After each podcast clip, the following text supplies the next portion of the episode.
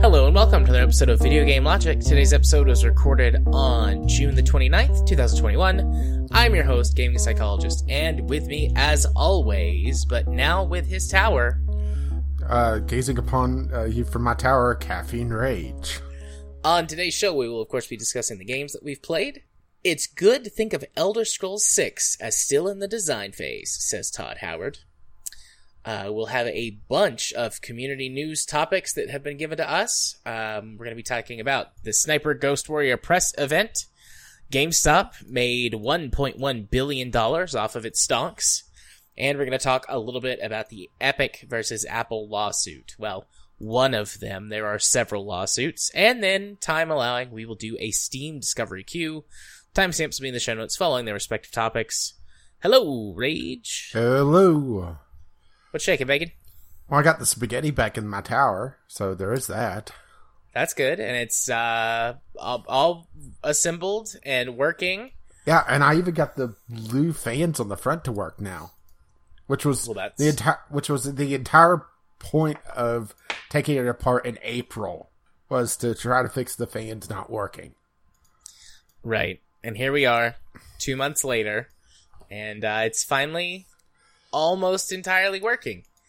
Yeah, I have uh, the old RAM going out, so when that returns, I'll uh, uh, put that in and also in- install an external power switch. So, for those who had the p- betting pool going, it was a combination of a short and the reset switch, which fried the RAM. So, yeah, that's Yep. a fun combination, huh? Yep, I called short, but for we couldn't figure out for the life of us what caused the short. And the first, like, the only thing we thought about was like the fans, because that's what you were like messing with. But no, it was, Yeah, as you said, happened- the reset switch. uh, well, I haven't found exactly where the short is. Uh, basically, the uh, the case and only thing it has connected to it is the USB ports and uh, the power switch. Uh, this case, it, I, I've gone through uh, three cases now where I've broken something on them pretty damn early in the computer's lifespan, and this is the first time it's been a switch. The other two times it's been I've bumped the USB ports and uh, had to either disconnect or just uh, not use the USB ports on the case itself because they would short out. A matter of fact, on uh, my oldest computer, I still have here. Uh, if you have the uh, the uh, uh, USB ports connected to the motherboard, they'll actually spark. Which, while pretty, probably shouldn't be doing that. No, I, I would think not. So, I think I know what caused it, but I'll be damned if I can figure out where the sh- actual short is to fix it. So, uh, the initial build or the initial upgrade was to install two fans in the top of the case and bypass the power hub, which I'm pretty sure is dead. Or if it's not dead, the r- wiring for it is foobarred uh, because the front fans never worked. All right, and it has a speed selector, or yeah, on the front to, uh, yeah, change the speed of the uh, front uh, blue fans to be able to increase or decrease the amount of uh, airflow going through the case. So they never worked. I've tried. I tried several different ways to wire those through that hub. Pretty sure I just have a broken wire somewhere there. All right. Yeah. So the idea was to take a head splitter and run them directly from the motherboard. I set did the math. Uh, both uh, sets of fans running off two separate uh, headers uh, would be under the power uh, requirements or the po- the power limit. Well, in order to install the fans on the top of the case, I had to take the front panel and the top panel off. In this case, has very very little in the way of slack wiring because the all the controls on the top are yeah in that top panel, and they're all snaked up through the side of the case from the uh, different uh, connectors uh, uh, in various places of the case, and there's not a lot of excess room to be able to pull the case, uh, the, pull the top the case off. And you're supposed to do that because one, yeah, how else are you going to install fans? And two, the manual for the case, uh, the front and the top have a grid on them uh, that covers the uh, the the case fans uh, to use as a, a a pseudo screen. It's not a full on fine mesh, but it's enough to catch large particulate. And I have two cats and one who is constantly shedding. I mean, uh, during the spring and autumn, uh, she looks like Nyan Cat uh, with hair trailing behind her. Okay, so yeah, need those uh, to be able to remove them later on to be able to clean them. Plus, you know, summer heat, you know, getting the case fans working, probably a good idea.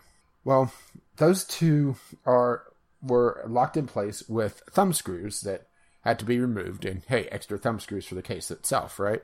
Well, I introduced a short somewhere in the reset switch when I pulled the top of the case off, and when I powered the computer on, and because it was in a constant reset cycle, it did something to screw up the RAM, because of course it did. And because it was in that constant reset cycle, it was uh, it wasn't able to get to the proper point where it would have an error for the proper component that was faulty. And because Gigabyte's documentation fucking sucks, it led us down a rabbit hole of okay, uh, let's go to Google and try to figure this out. Let's uh, okay, let's start sending back parts, right? Because mm, right, Yeah. and it turns out that we both read the documentation wrong, and the fact that it was giving a uh, a hard red LED on a component was it a good thing; it was a bad thing. And because yeah, right, it's just oh, this has been an experience. Don't buy Gigabyte. Or if you It do, has. download the manual and read it before you buy it, right? Indeed, it has been an experience. So right now I'm running on half the RAM. Um, I have uh, the other half currently uh, on a UPS truck somewhere heading uh, uh, to Corsair, which will hopefully honor the uh, warranty on it because right. Right? And I ended up just buying a second uh, set of RAM because I, they gave me two options. One was, uh, yeah, just standard RMA, and the other one was, uh, well, give them the manufacturer's suggested retail price of the RAM, and once they received my old RAM, they would refund me that, and they would uh, send uh, new RAM right away before it got to them, and they went through the process, which would probably be you know a week or two, right? Right. And if I'm going to tie up that money, well, one, it was Prime Day, and I was able to get the RAM on sale for actually about the price I paid for it, uh, the original set. And two, you know, why tie up the money if I could just buy it again, right? Yeah. And then double your RAM and double your fun. Well, hopefully it boots with the new RAM, right? Because of course, right? Uh, yeah, of course. If not, then I'll sell you some RAM. I guess. I don't. I don't. uh, My my computer's old, man. I'm still using DDR3. Well, this So I guess I could buy a kit and hold on to it. or figure out something to do with it, right? Yeah. I mean, it's not bad RAM either. It's uh 32 uh, uh hertz uh, DDR4. When you say 32, you mean Thir- 3200. thir- 3200, sorry. No, it's 32. It's that. Yo, I got it on the. I got it on sale. Well, there's your problem. Sweet. Well, now that the uh, the great game of uh, tracking down what uh, killed your PC has been solved, what about some other great games, or maybe not so great games? Okay, play this week? So since I've been on, yeah, uh, away from the my main computer, I still have the laptop which can play some games, but I've been playing the Switch a lot, and I'll have two links for this game because I'll have the store page and the uh, the Steam store page, but also the version I'm playing. I've been playing on the Switch Ni no Kuni, uh, Wrath of the White Witch. Uh, I have about 25 hours ish in it. And I'm still on the fence on if I like this game or not. Uh, there's some things I really like about this game. For one, the art style. It is a Studio Ghibli movie made of uh, made into a video game. uh, as in literally, it's Studio Ghibli that did the art for this game, and it is phenomenal, especially on a limited hardware like the Switch, where a more stylistic, uh, stylistic art style uh, uh, really shines through. I mean, you did a, a more realistic style. It just doesn't work for the Switch. The hardware just isn't up to stuff unless you start to make some severe restrictions on it. But something that's uh, more simplistic or more stylistic like this, it does a lot better.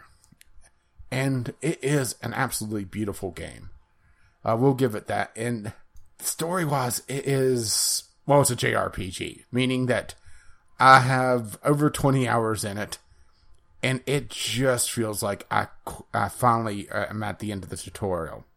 It's worse than GTA, or I should say, that, you know, up to like GTA Four because I never played Five, where there's so much time it spends on keeping the uh, various systems, you know, locked off until, you know, it feels like okay, well, time to introduce something else, like I had a main menu option completely blanked out until almost the 20 hour mark.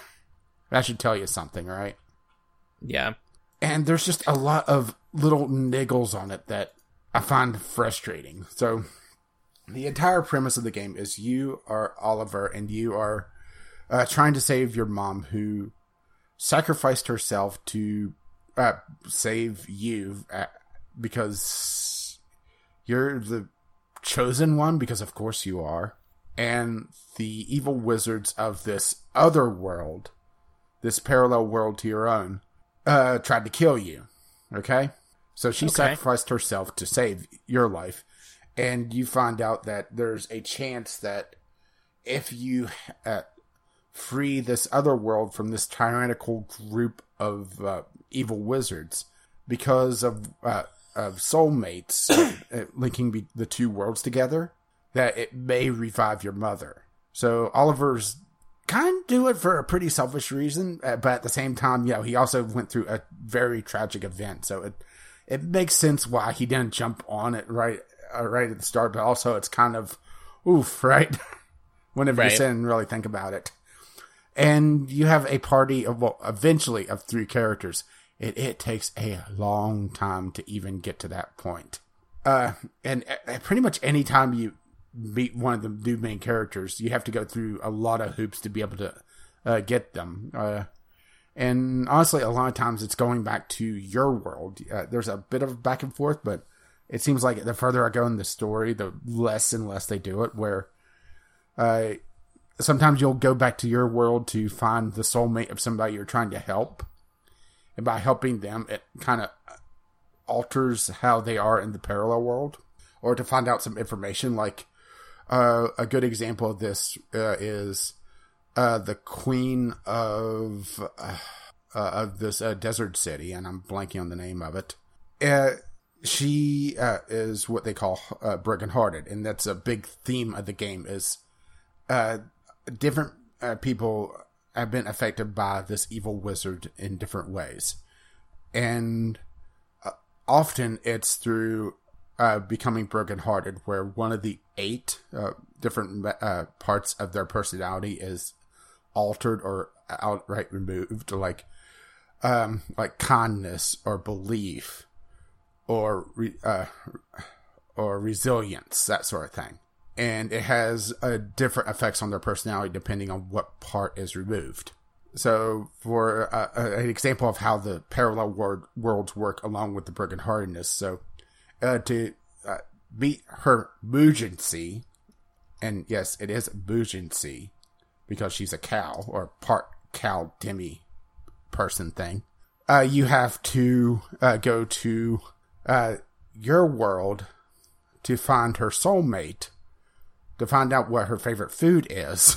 Never mind the fact that yeah, you could just ask somebody around there, but right, right, uh, to uh, be able to create that food in the other world to get into the palace to find out that she's brokenhearted to find out what part of her is missing and you can also go around and find people that are abundant in various aspects as well. So, and if you find somebody that's like overwhelming with kindness or with resolve or or one of these eight aspects, so far I think I've only unlocked four or five of them uh, to even be able to see.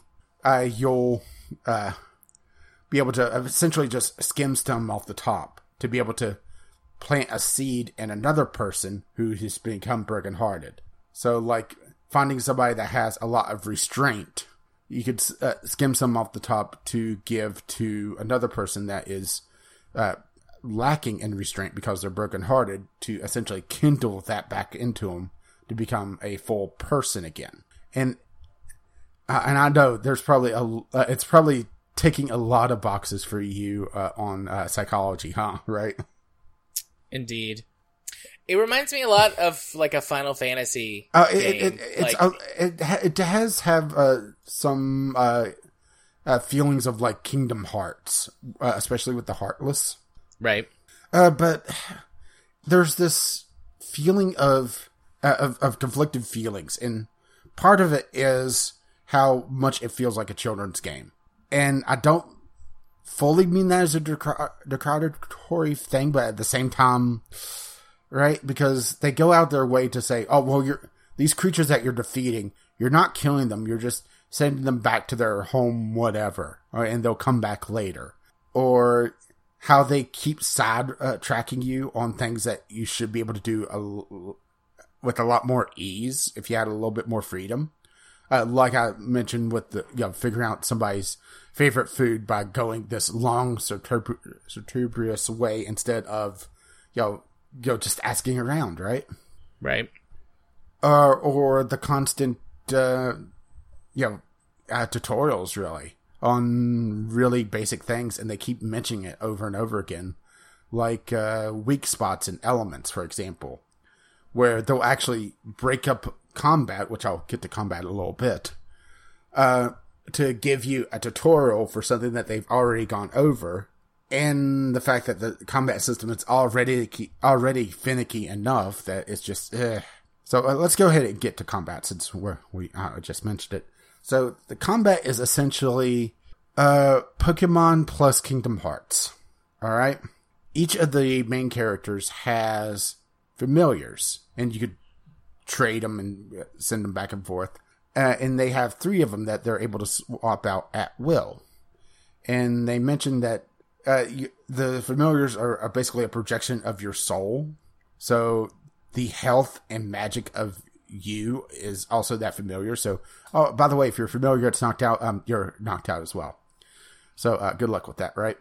Right. And because it's all real time, well, it's real time technically with Paul's because you can pause combat under some things like uh, changing targets.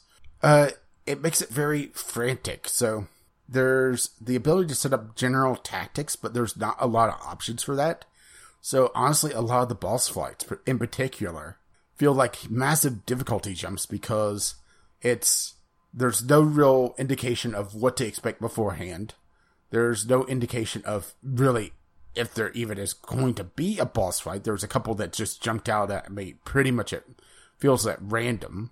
And there's a lot of, okay, well, are my AI par- partners going to do anything to really help me? Because uh, you start off with just yourself and you're able to swap between your player character, Oliver, and eventually up to three familiars.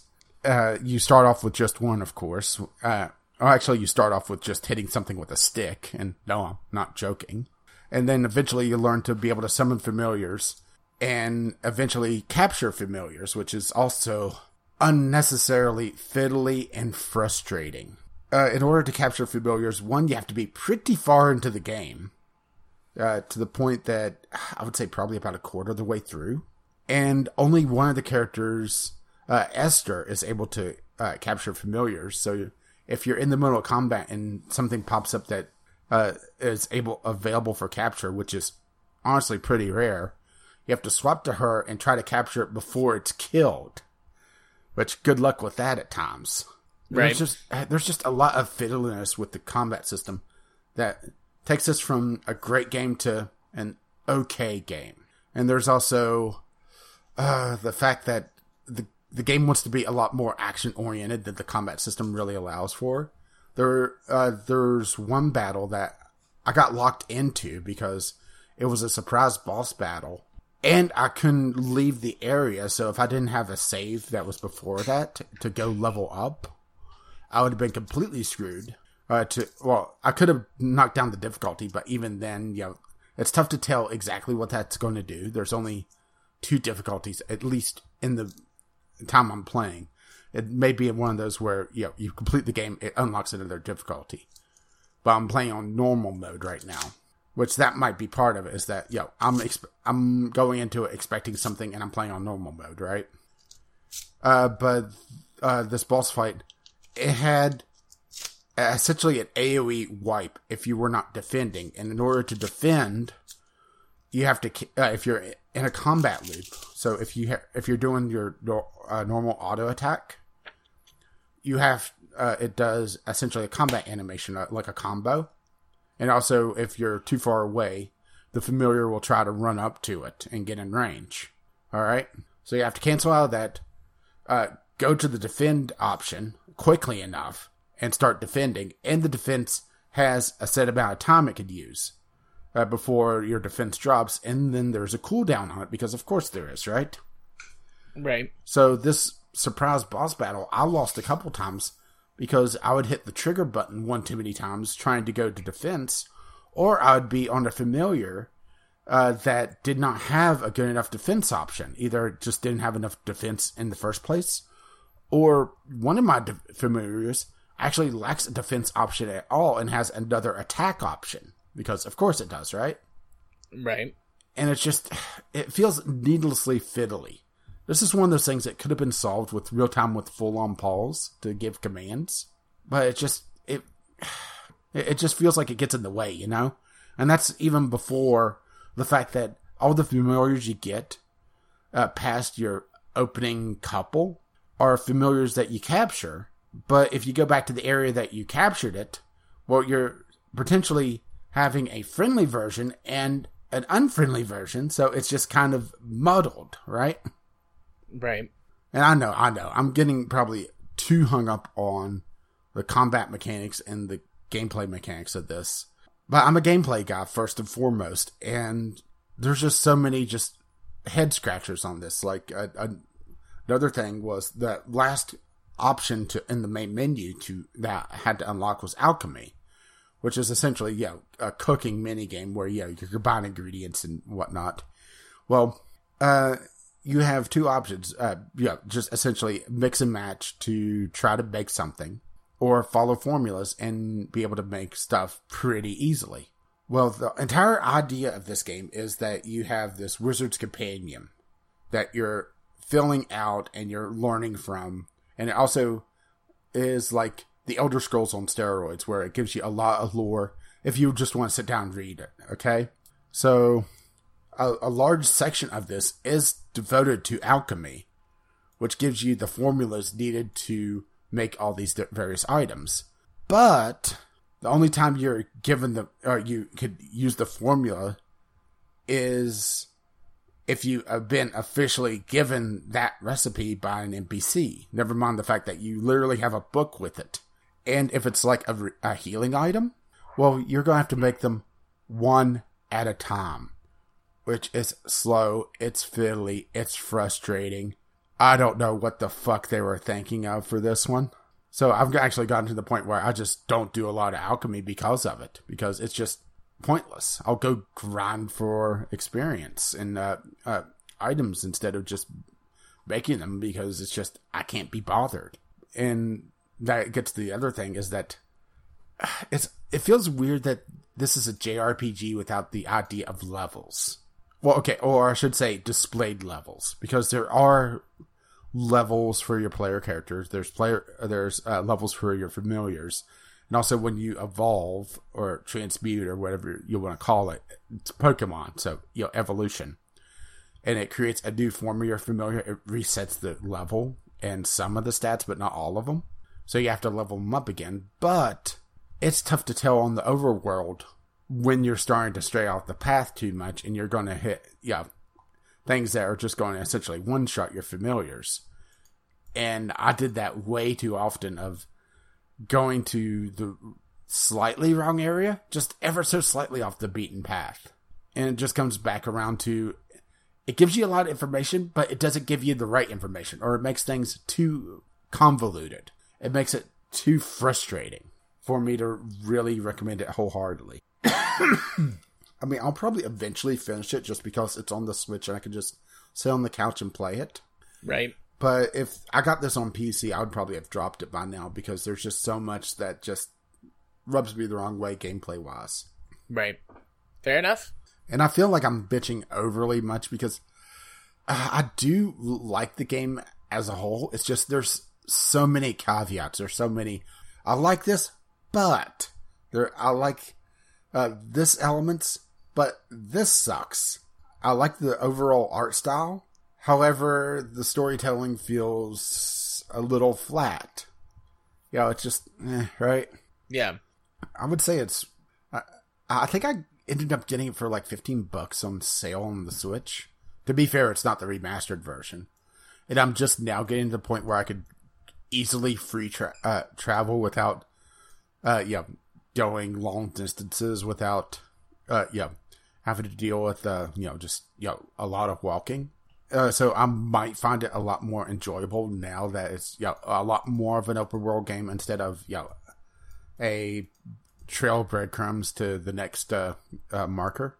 Oh, and there's also a lot of stuff to do on the side as well. There's a, a system where you're uh, where you get merit cards to fill up uh, by doing subquests, and uh, sometimes they're very simple. Uh, matter of fact, you could complete them in under you know, 20 seconds.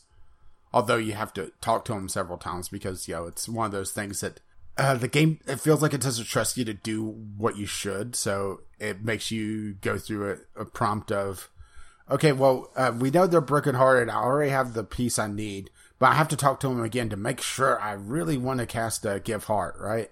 So yeah, uh, uh, definitely worth it if it's on deep sale. Um, I find it too frustrating for full price though. Fair enough. I have, uh, you know, after listening to you talk to me about it for a, a couple three weeks off and on now, and I've been interested in it. I don't know if I'll buy it. I have got a lot of. I bought a couple of games on the Steam sale, um, mm-hmm. And you know some other stuff. So I don't know if I'll buy it this go around, but I have uh, looked at it at least and uh, have thought about it because you've been talking about it. Yeah, I will say that. Uh, watch the.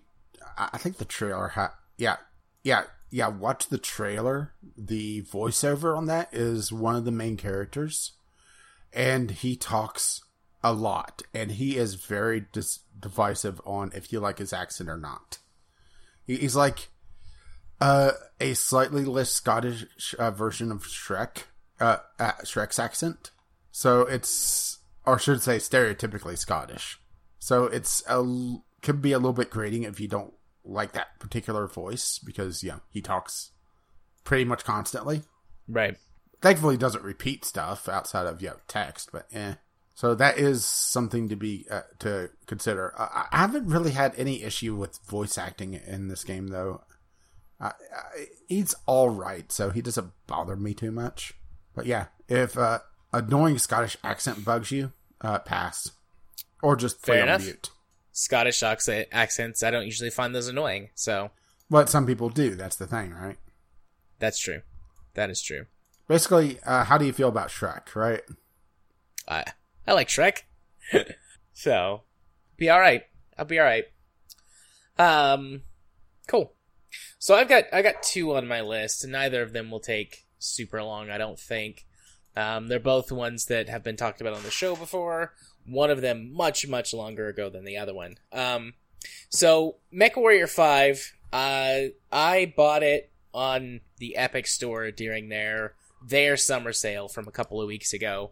I um I got it with the Heroes of the Inner Sphere DLC um for a total of twenty or twenty five dollars. I, th- I think it was twenty five for for both of them because Epic still does like any part uh, during their sales and some other times too. If you buy anything over $15, you get an extra $10 off. So I think it was $25 for or $35 for the the base game and the DLC and then the $10 off made it 25 bucks.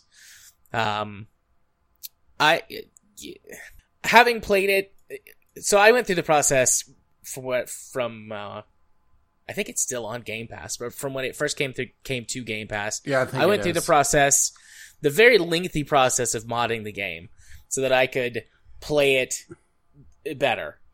Basically, uh, DLC. See if you can polish polish the turd, right? Yeah, but you know, so I, I had played the base game modded um, through Game Pass, and that was more enjoyable. It's still not a great game. I'm not gonna pretend it's not, but I'm a sucker for this shit. I'm a hardcore Mech Warrior BattleTech fan, and so I wanted. I wanted to have it when the DLC came out. You know, I'm I'm on the subreddit. People are talking about how the DLC, you know, fixed some of the problems with the base game and made it more like how it should have been on release. And if you can get it on sale for around 20 bucks, it's probably worth it. Like, you know, the whole package if you played it on Game Pass or had been waiting. And for the base game, I would more or less agree with that. I mean, we bitched a lot about like the weird, horrible spawn system and the weird, stupid, um, like accuracy of like the tanks and things and so many enemies like chipping away at you and how that the procedural mission generation was ridiculous and boring and only the main story missions were interesting because they were actually more sort of handcrafted. And the it, the base so I, I've played with some mods. I'll talk about that in a minute. But with the base game for with Heroes of the Inner Sphere I'm, I'm kind of including the DLC because honestly other than sort of the fixes and the tweaks to like the um, general gameplay balance, none of the stuff that I'm about to talk about, except for career mode, is in the base game. So with Heroes of the Inner Sphere, it kind of makes the game feel like how it should have been when it released like two years ago. Um, they have fixed. I say fixed. They have changed. It's still not to my liking, but it's better than it was. Sort of the amount of tank and vehicle spam and how quickly or, you know, how far out they engage you from before you can really even fight back or sometimes even see them. They've fixed some things with how the, um, like the radar system works so that you get uh, a better heads up on where things are and, and now you actually link up with your lance mates. They've done some things to fix the AI it's not great. There's mods that do it better, but it's better than it was before. So your lance mates aren't ridiculous and like constantly like shooting you in the back and killing you. Although they actually made it where that you're invincible from lance mate AI fire, so they can't actually kill you anymore. So that's well, nice. That's well i'm way to uh, put a band-aid on it, I guess. That is indeed that is one way to do it. Um, they did some rebalancing of weapons and equipment. They've added uh, where the biomes actually matter. So you know, you drop on a lava planet, your heat sinks are not as effective as if, as if you drop on a snowy planet. Wait, I didn't Uh, realize that the biomes did nothing. That that No. sucks. In the original release of the game, they did nothing, and so did standing in water. That did nothing. That's Um, what the hell. I mean, that's a there was a- thing. I, I didn't pay attention to that. Yeah, because it that I mean that does exist in MechWarrior Online, and they more or less like ripped a bunch of the stuff straight out of MechWarrior Online to put it in the game, but they didn't do that. So now that's in there in the base game. There were mods that did it before, and there might be mods that do it better now. I haven't seen any, but I mean, it, you know, it makes sense. There's dynamic weather now, so you can have snowstorms or, or rain blow in. Um, and if you get snowed on or rained on, that actually makes your heat sinks work a little bit better. And certain terrain, like if you crash into a water tower and drench your mech in water, you get like a little burst of cooling. I thought that was a neat touch. Um, I guess I was too uh, preoccupied with how much I hated the game to notice that one. yeah. Thinking about it. Um, so you know those those things are there now. They've added a career mode, which you know throws out the story, uh, the main story, and that's in the base game. And but it, doesn't add the other aspects that make the career mode better than the story mode. But basically, what the career mode does is it, it rebalances the map to make it make more sense. When you get out towards the edges of the map, so the periphery, the contracts are easier, and the closer you get to the center of the map, where um, all of the great houses like their borders converge, then the contracts start to get more difficult, as opposed to being like this weird like loop that you do that follows the main story campaign. Um, they added more mech variants in the base game, even without the DLC, so more variants of the stuff that already exists, but they didn't really change any anything as it relates to the way that you uh, the default mech customization and mech base system. That's still garbage. They added some more weapon types and stuff like that. Um, like they added uh, rifles, which are like done completely wrong in in in this, but they're sort of like a lower tech version of an auto cannon, so they're lighter and do um like they're lighter and they have slower reload speeds, but they still punch a pack a decent punch. They added chemical lasers, which are more powerful but use like stored chemical ammo, um, a few other things like that. Then with the DLC, the the quote heroes of the DLC part is they added a bunch of what are called hero mechs. These are mechs that if you went and looked on like Sarna, um, you know, the giant uh, BattleTech wiki, and you scroll down through the you know the mech variants of um, on a mech, and you'll get to the bottom, it'll be like notable, you know, mechs, and these are the mechs that show up in like the books or as uh, you know protagonist mechs or antagonist mechs in some of the older games and stuff like that, and they're you know heavily modified um, and you know drastically different from the other sort of mainline mechs. And all of the hero mechs in game are better than the standard versions because they get the stuff that you can't do in the game, like ferrofibrous armor so that you save weight, or endosteel chassis to save weight, or XL engines to save weight so you can put bigger guns and more armor. So all of the fun mechs are the hero mechs. Um, and there are a series of um, multi-mission sort of quests to get them. Some of them are better than others, um, because some of them rely more on the procedural generation missions versus handcrafted missions, but it adds, they're, they're kind of like flashpoints from Battletech. Um, you know, a series of missions that you have to complete in order to essentially be given the reward of the hero mechs. And at the very least, it, one mission in the chain is going to be a handcrafted mission. There's some really cool ones, like where there's one um, where you have to pilot a a single light mech and do some recon and like lure a bunch of enemy mechs into a firing line for like, your employer. And the mech or the the map that you're using, um, like there's it's like a marshland, and there are certain um, areas where if you walk into it, your your walking speed drops drastically because it's like you get stuck in the muck, and so you need a mech with jump jets and, um, you know, having to balance. Um, and of course, I'm uh, picture, picturing Zoidberg. Whoop, whoop, whoop, whoop, whoop, right? yes. Indeed. Oh goodness, I'm gonna mute for a second and try to clear my throat that's going to look sexy on a waveform. God, that peaked so hard. But anyways, you know, there are missions like that that give you unique um, objectives and bespoke maps that are that are a lot of fun. Um, the Heroes DLC also adds, I think it's five, it might be six new mechs into the game. Um, the Corsair, the Dervish, the Marauder 2, which is a 100 ton assault variant of the Marauder. Um, couple others. One of them I can't pronounce, but anyways, it, it you know it adds mechs, and that's always good. It also adds even more variants of mechs that were already in the game, um, because it introduces even more technology, so like they can use variants of other mechs that have like lost tech on them, um, mm-hmm. you know, special weapons and things like that. And then it's got a system called the Cantina system, which are just like little additional sort of like side missions you can do. Um, that are like uh, go treasure hunting. Oh, that's something they added treasure hunting. I'll talk about that in a second. It's kind of simple, but it's it's neat. But anyways, you go treasure hunting and try to recover specific goods or equipment from from the hunting, or um, you know, destroy X number of this type of vehicle or this type of mech, or salvage this type of mech and turn it in for you know sort of a quest reward. Um, and those do two things. I mean, they do give you rewards. You get monetary rewards and equipment for doing them. And sort of the more difficult the mission is considered to be, the better rewards you get. And then you earn points that build up over time and unlock special upgrades that you can have for your mechs.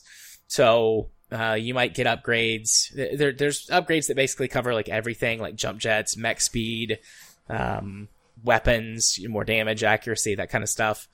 And as you level up these different categories, you unlock more and more powerful upgrades, and each mech has a certain number of points that you can, you know, upgrade them with. You spend a little bit of money, it upgrades the mech and its capabilities. So it's allowing you to customize your mechs a little bit more, which is nice. Um, given the fact that you have a much more limited supply of mechs. And as of right now, there are still no mods that add multi-lance support to the game. You need every advantage you can get, um, especially when you get towards the top end contracts, where that it you uh, are going to be running like maximum assault lances and still like limping out of there with, you know, two out of four of your mechs destroyed, and the other two are missing like legs and arms and stuff. You know, so every little advantage helps, and it, it's a neat little system. It helps give you something extra to do while you're just sort of tootling around looking for the next hero quest. Um, treasure hunting was added uh, just sort of in general on any mission when you're walking around you can find supply crates. So from the campaign it was like the first mission i think. You have to find like three supply crates as part of the mission. Well now you can just find supply crates. So you see the outpost over there. It's like oh maybe there's a supply crate over there. If i go like demolish a couple of warehouses maybe i'll find one. Um and then for the treasure hunting you have to find specific ones that contain goods and like they're marked um, you have to sort of explore maps to find them. That's that's pretty neat. That's big, huge risk reward because obviously, if you start wandering around the map, you trigger more enemy spawns, and depending on what type of mission you're doing and how difficult it is, that could be a death sentence to just find some treasure. So, it does seem to be that the harder combat zone that you're in, the better your your treasure that you find is. So I think they've tried to balance it. I don't know how well balanced it is, honestly. Um, well, considering how the game released, um, yeah, right. Yeah. So, and then the they added uh, a mission, one mission type called Beachhead, which sucks. It's really fun the first time you do it, and then the second time you do it, you're like, okay, this is neat. and then the third time you do it, it's like, oh my god, seriously? Is this how all of these missions are? They're all the same you land on a planet. You are the tip of the spear of an invasion force, and you have to take out some advanced targets so that reinforcements can land, and then later the full invasion force. And you start out immediately being shelled by artillery constantly from somewhere on the map. Oh, because that's fun. If I wanted it's that, like, I'd go play uh, World of Warships. it's, I mean, every 10, 15 seconds, there's an artillery strike on you specifically. It's not like they shoot around you and maybe like, you know, when you're within a certain range, they're really accurate or they have spotters and if you kill the spotters, they stop shooting at you or oh, they become be super fun. inaccurate. Yeah, that would be fun. No, they uh, just are zeroed in on your position and every 10 to 15 seconds they shoot at you. And so that means the only way to do the mission is to play a relatively fast mech. Otherwise, you can't dodge and you'll be picked apart by the artillery before you can get close enough to destroy it. Beeline for the artillery positions because you get like, you know, oh, we scouted out these artillery positions. Go check over here to find the artillery. Destroy the artillery and then do the rest of the mission and hope that you didn't get so shredded that you can actually complete it. And you, you do get reinforcements if you destroy the secondary targets and then the reinforcements can help you capture the main objective. And that that's fun the first time you do it. You're like, oh, this is really intense, like trying to figure out the artillery patterns, and then like you realize like, ah, shit, this is exactly the same every time, and the only thing that changes is the layout of the map or maybe the biome. It's terrible. I hate that mission type. I avoid them at all costs. The only time I do them is there's a couple that are that are baked into some of the hero quests where you have to do a couple of them and then if there's a really, really, really lucrative multi-mission contract that has one in it, I, I might do it. But otherwise they suck. That artillery is brutal. And because there's no way to deal with it any other way other than just making a beeline for the artillery, it, it just, it's boring. Occasionally you'll spawn because it's random. Occasionally you'll spawn right on top of the artillery and you kill it. And then the missions are kind of fun because you've got multiple objectives to hit and it's, yeah, you, know, you spawn can, it's sup, right? Yeah, it's like, what up artillery pieces, bitch? You blow them up. Um, but the missions would be fun with dynamic targets and, um, you know, targets being added sometimes partway through the mission and getting reinforcements called in to help you. And, you know, it's neat. It does feel like an actual war zone and that's neat. But, you know, the sort of the gaminess of how the artillery works just makes it suck. So they suck overall. Don't worry. I'm sure that there's a mod that will fix it eventually. Probably. Um, Speaking of mods, so because I'm, I'm, playing it on the Epic Store, there's just like a, an integrated mods folder, and it's got like a mod manager. Like the the game has a mod manager built into it, um, because they they totally expect modders to fix this game, hundred percent you know, they definitely expect modders to fix all this game's shortcomings. And apparently they've got from, from like the community, apparently they got really good support for modders, answering questions and helping them out and stuff. And they've even pushed, they even pushed some of their like big mods, like Merc and, um, um, Mech Commander mercenaries or whatever they call like the big total conversion mod. Like they even push those. One of them they they talked about the Met Commander mod at E3. Um in in the interview that they did for for MechWarrior Five. So yeah, you know, we can't believe totally, just how much people are fixing our shitty game.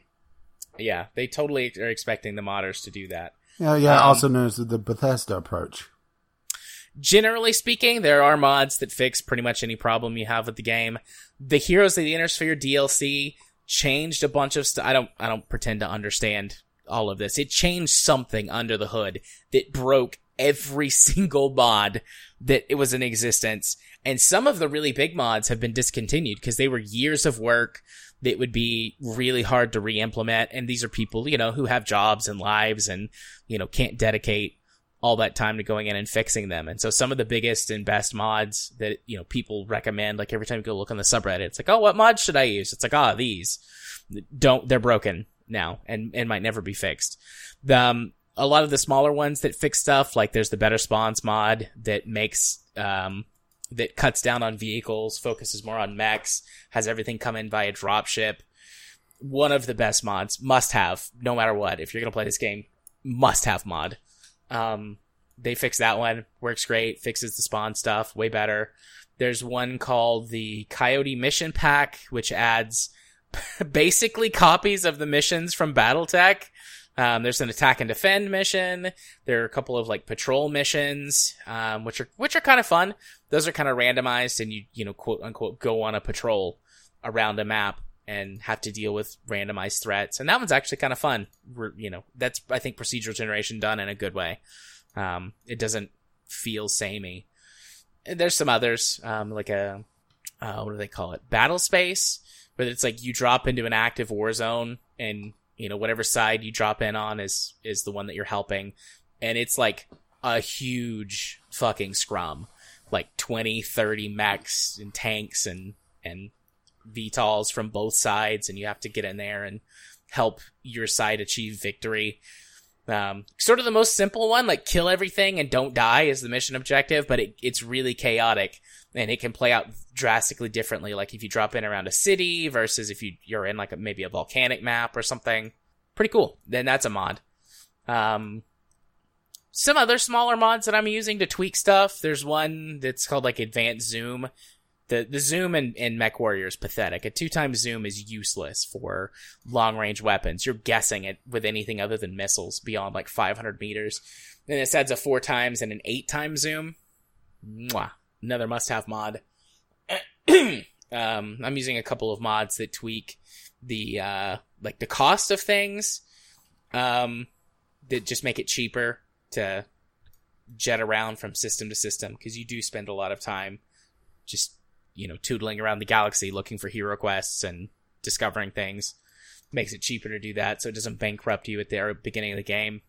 Um, I'm, I, have tried it a couple of times. It's still in early days. The Merc mod is the last, like, massive, you know, conversion mod that exists that's being actively worked on. But, you know, it, it basically, they had to start from square one and they're rebuilding the mod. So there's lots of stuff that's still broken and, um, is is really buggy and but that's the one I'm I'm most excited for whenever they get it worked on because it they're they're a, a, mod that allows you to do things like change your mech chassis out like you know and engine types and gives it the actual like system for how you uh refit your mechs. Basically, it's the mech bay overhaul, and then just makes the game look really cool and playable. So excited for that. I mean, I, I have enjoyed my time more with it now than I did before, but it, this is still very much going to be like a, you know, work in progress, go back to it kind of thing. Check on the mods. When the mods are just right, play it. Like Battletech, while I would ha- probably be hard pressed to play Battletech without some of the big mods now because I'm so used to them and how good they are, the base Battletech game is still good. Mech Warrior 5 is, eh, eh. And then the mods make it Eh. acceptable. Right. And, and because I'm such like a diehard fan, I'm like, I haven't had Mech Warrior in forever. I guess I'm gonna have to live with this. Which is exactly I- what they uh, want the modding community to uh, latch onto, right? Yep, and I'm I'm I've donated to the uh, the guys making the Merc Tech mod. Donated some money to them. Um, they definitely deserve it. They're making the game. I, I gave them more money than I gave, uh, what is it, PGI, whatever the the developer of, of MechWarrior Five. I paid the Merc Tech developer more money than I paid for MechWarrior Five in the DLC. so. The other game I played this past week is uh, Starship Yeah, Corporation. Well, I was going to say, eh, I think I'll Oh. stick with uh, BattleTech. yeah. Or actually, probably game. pr- actually probably stick with RimWorld because hey, That's I got my RimWorld save back now. Woo! Woo! The uh, the other game I played this week was Starship Corporation, which I have played before and talked about on the show before, but it's been two or three years at least, maybe longer. Yeah, this is one I played when it was back at alpha when back when Desura was a thing and it wasn't just a portal to various flash games. Turns out, by Yeah. the way, Desura is back online, sorta. This that is also when I played this. Um, played it, uh, yeah, when it was still in alpha, and I liked it then. Uh, You know, it had promise. I think I paid fifteen or twenty dollars for it. Um, I, I I enjoyed my time with it. It was kind of buggy. It crashed more frequently than I would like. I was like, okay, I'm gonna put this away for a while, and I'll come back to it. And honestly, I kind of forgot about it. Um, and I saw the DLC for it. Um, on on the Steam sale, you know, it flashed up on my, you know, front page. I was like, oh yeah, Starship Corporation. It's been a few years. You know, looks like the game is has released. The DLC is like two bucks. I'll pick up the DLC and play that. and it's been really, really good. Um, you wouldn't know it if you went and looked on the discussion page. People are bitching like crazy about this game. And I don't know if I, like, usually when it comes to this sort of thing, I feel like I'm like the unlucky one who everyone's having a good time and my game is like fucking broken and doesn't work for some weird hardware compatibility issue reason. But I haven't had any problems and people keep talking about how the game was abandoned and it was actually never finished and it feels like a finished game to me. Um, Uh, well, this was one of those games that they promised. Uh, they they did the Star Citizen thing of promising way too much, but they didn't have uh, nearly the bankroll. I see. Starship Corporation is is basically three. There's three parts to it. There's sort of the overworld company management aspect, where that you have a, a galaxy map, and you there are star systems that you can uh, build shipyards in. And when you have a shipyard in a star system, you can accept contracts and missions for that system or jobs. Really, they're not missions, jobs, contracts and jobs and and the contracts to to build ships for people range from everything to build us like a really simple cheap shuttle for like in system use to build us a fucking like galaxy exploration craft to you know travel around the star system. And you can spend you know less than a hundred thousand credits which is like you know the cheapest hull with like the cheapest equipment for basic mission stuff like a hundred thousand credits in game up to things that cost millions and millions of credits for, you know, galaxy exploring or like mega mining vessels or stuff like that, you know, things that like in, in, in sort of the lore are like, oh yes, this ship is intended to operate on its own for years. You know, so you, it needs to be over engineered and capable to handle every situation and have enough supplies to last, you know, for five or six years or whatever. Um, so, you know, you, you take these contracts, you can do jobs, um, you, you have your own ships that you can manage to do things like go mining, which the, you don't really get any resources. It's just everything is for cash. So you can go mine on your own for cash. You can take jobs to clean up, you know, asteroid fields that are blocking like transport lanes um, or space debris. You can take missions to go fight pirates. Um, you can do surveys, uh, salvaging operations. You know, you just take on a variety of missions. Um, and you start with a, a couple of ships to do some really basic stuff and sort of kickstart you in the game. And then you can build your own ships. Um, and starting out, you'll probably build cheap specialized ships. And then I'm kind of at the point in my playthrough where then I'm building larger multi-purpose ships and just fielding a fleet of these and sending them around the galaxy. That way, any ship can do basically any job, um, except for some very specialized stuff. The DLC adds cruise ships, um, which, you know, basically they become contracts that you can fulfill for cruise ships for, you know, building ships for for these contracts, or you can build your own cruise ships and then basically launch them as party barges and have them float through space, earning you money in the casino all the time. You know, you put a bunch of casinos on there, and you'll earn a shitload of money. Um, so that's that's one part of the game. There's also, you know, if you go too far into the negative, you, you know, you default and you lose the game. If you play the the story mode, you've got a couple of goals that you need to achieve in order to win the game. Um, and then you can just play in a sandbox mode where you play for as long as you want to with no goals other than don't go bankrupt. Um, the second part of the game, which is where the heart of the game is, is the ship design aspect of the game.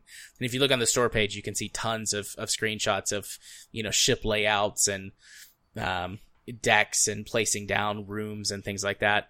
Um, there's a number of hulls. Each hulls has their own sort of strengths and weaknesses and sizes and um, you know, you, you, you design a ship either based on contract specification or something for yourself, like you pick a hull, and then you design the internal layout of the ship. Um, and you need to obviously take into account, like, what is the purpose of this ship? Is it a mining ship? Okay, well, I need to focus a lot more of the internal stuff to support mining. Is it a transport? Well, it needs to have more cargo space. Is it a military vessel? You know, hangar bays and weapons and shielding and, you know, etc. And, um, some contracts are, are very lenient and you only need to complete a few basic tasks and you're good to go and you can kind of do whatever else you need to do to just make the ship work. Some contracts are very specific. They want, you know, it, this ship must include this list of modules. And it can be really difficult if they want a bunch of stuff on a small hull, or they can be easy if they don't have too very, you know, too many requirements on a larger one. Sometimes you get a lot more freedom of like, you know, the only thing you're working towards is like you have to hit a certain budget target. Um, so the cost of the ship has to be, say, less than 500,000 credits, but it also needs to meet these requirements. And so there's, there's a lot of challenge that comes into play in that aspect. Um, and as you research and unlock new technologies, um, certain things become easier, certain things become harder. The newer technologies tend to be less space intensive, but you know actual physical space the you know the internal volume of your ship. It doesn't need as much but they're more expensive. Things like that. Or Shit that, more like, power if i recall correctly from the demo. Yes or they will require more power or more cooling um, or more crew. Uh, and and you know sometimes an employer only wants to field a ship that you know because because crew is like a cost. So you know sometimes they'll want to field a ship with minimal crew. So you know there's there's a lot of stuff that that goes into that, and it's um, if you just start building willy nilly, you're never going to hit whatever your targets are. You have to kind of get into a rhythm and yeah, it's uh, almost well, like a puzzle game. It is. It is very much like a puzzle game, especially on some of the very specific contracts. When you're just designing something for yourself, you can pretty much just do whatever you want, you know, with no requirements. Um, and you can make it easy on yourself by picking like you know, a bigger hull and just spending more money on that, then you have freedom to do whatever you want. So it's that's that's the most fun part for me. I can design. I've gotten to the point where that I can design something simple in 15 or 20 minutes. But sometimes designing a ship will take an hour to an hour and a half of like designing it, testing it, which is sort of the third part of the game. I'll, you know, talk about in a minute. Seeing where it's failed, areas where I need to improve, going back, doing some redesigns, retesting and I realize that that probably sounds boring to a lot of people. I uh, love that shit. This is a, a, game very much for tinkerers uh, or someone that, uh, you know, has a real hard on for sci-fi spaceships because a lot of it is putting down like sections of corridor and figuring out the best way for crew to uh, manage the ship as well. Because that's the thing is that uh, you're not just building the systems of the ship; you also have to build the crew quarters. You have to build uh, uh, how the crew lives and breathes. So you have to consider all of that as well, or at least the version I played ages ago. Nope, that's the way it still is.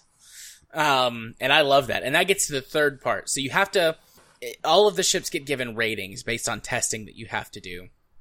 They have added an auto test function, um, which performs better in certain tasks and performs worse in others. I tend to just do that. I don't like to do the manual sort of mission testing all that much. But essentially, you once you've designed a ship blueprint that is viable, you know, either it's just functioning, you know, you've got all the basics you need to make the ship function, or it meets the contract specifications, then you have to test it.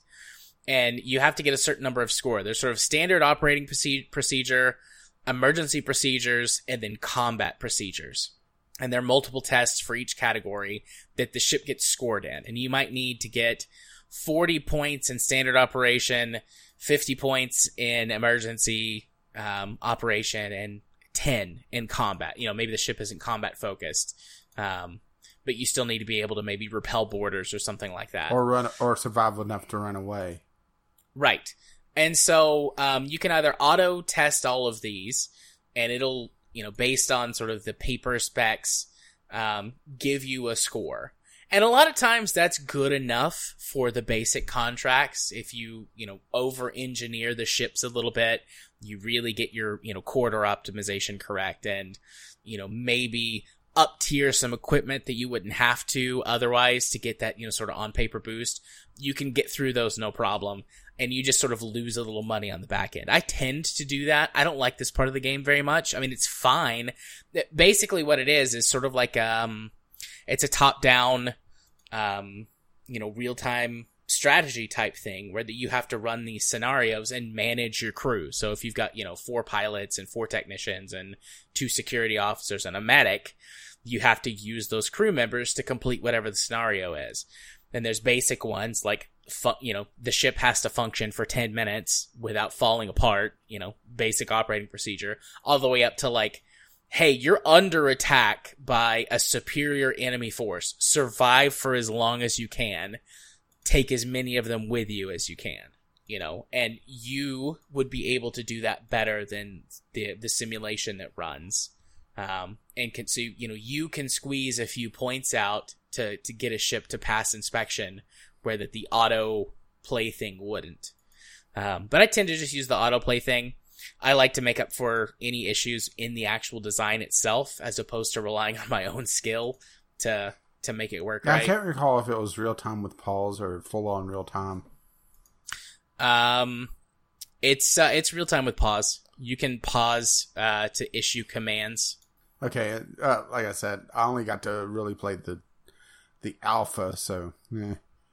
Yeah, but um, you know, it's a lot of fun. The things that people are complaining about the most on the forum is that mining is broken, but it's not unless I've got some kind of unicorn build where that mine wasn't broken and everyone else is. I just think nobody reads the manual for this game. Um, they think that I, I think people think that you can mine the asteroid fields and you can't. And I think that's kind of dumb. I think you should be able to, but you have to use scanners, uh, ship scanners to find resource rich areas and mine them. And they show up differently on the map. Um, one of the screenshots actually that's got a, the first one that has like a view of the galaxy map, I think. Hang on. Yeah, it's like one of the, it's one of the images in the middle. But it, you can, you can see on the map there's red dots, orange dots, and yellow dots. And red dots are, are enemy activity.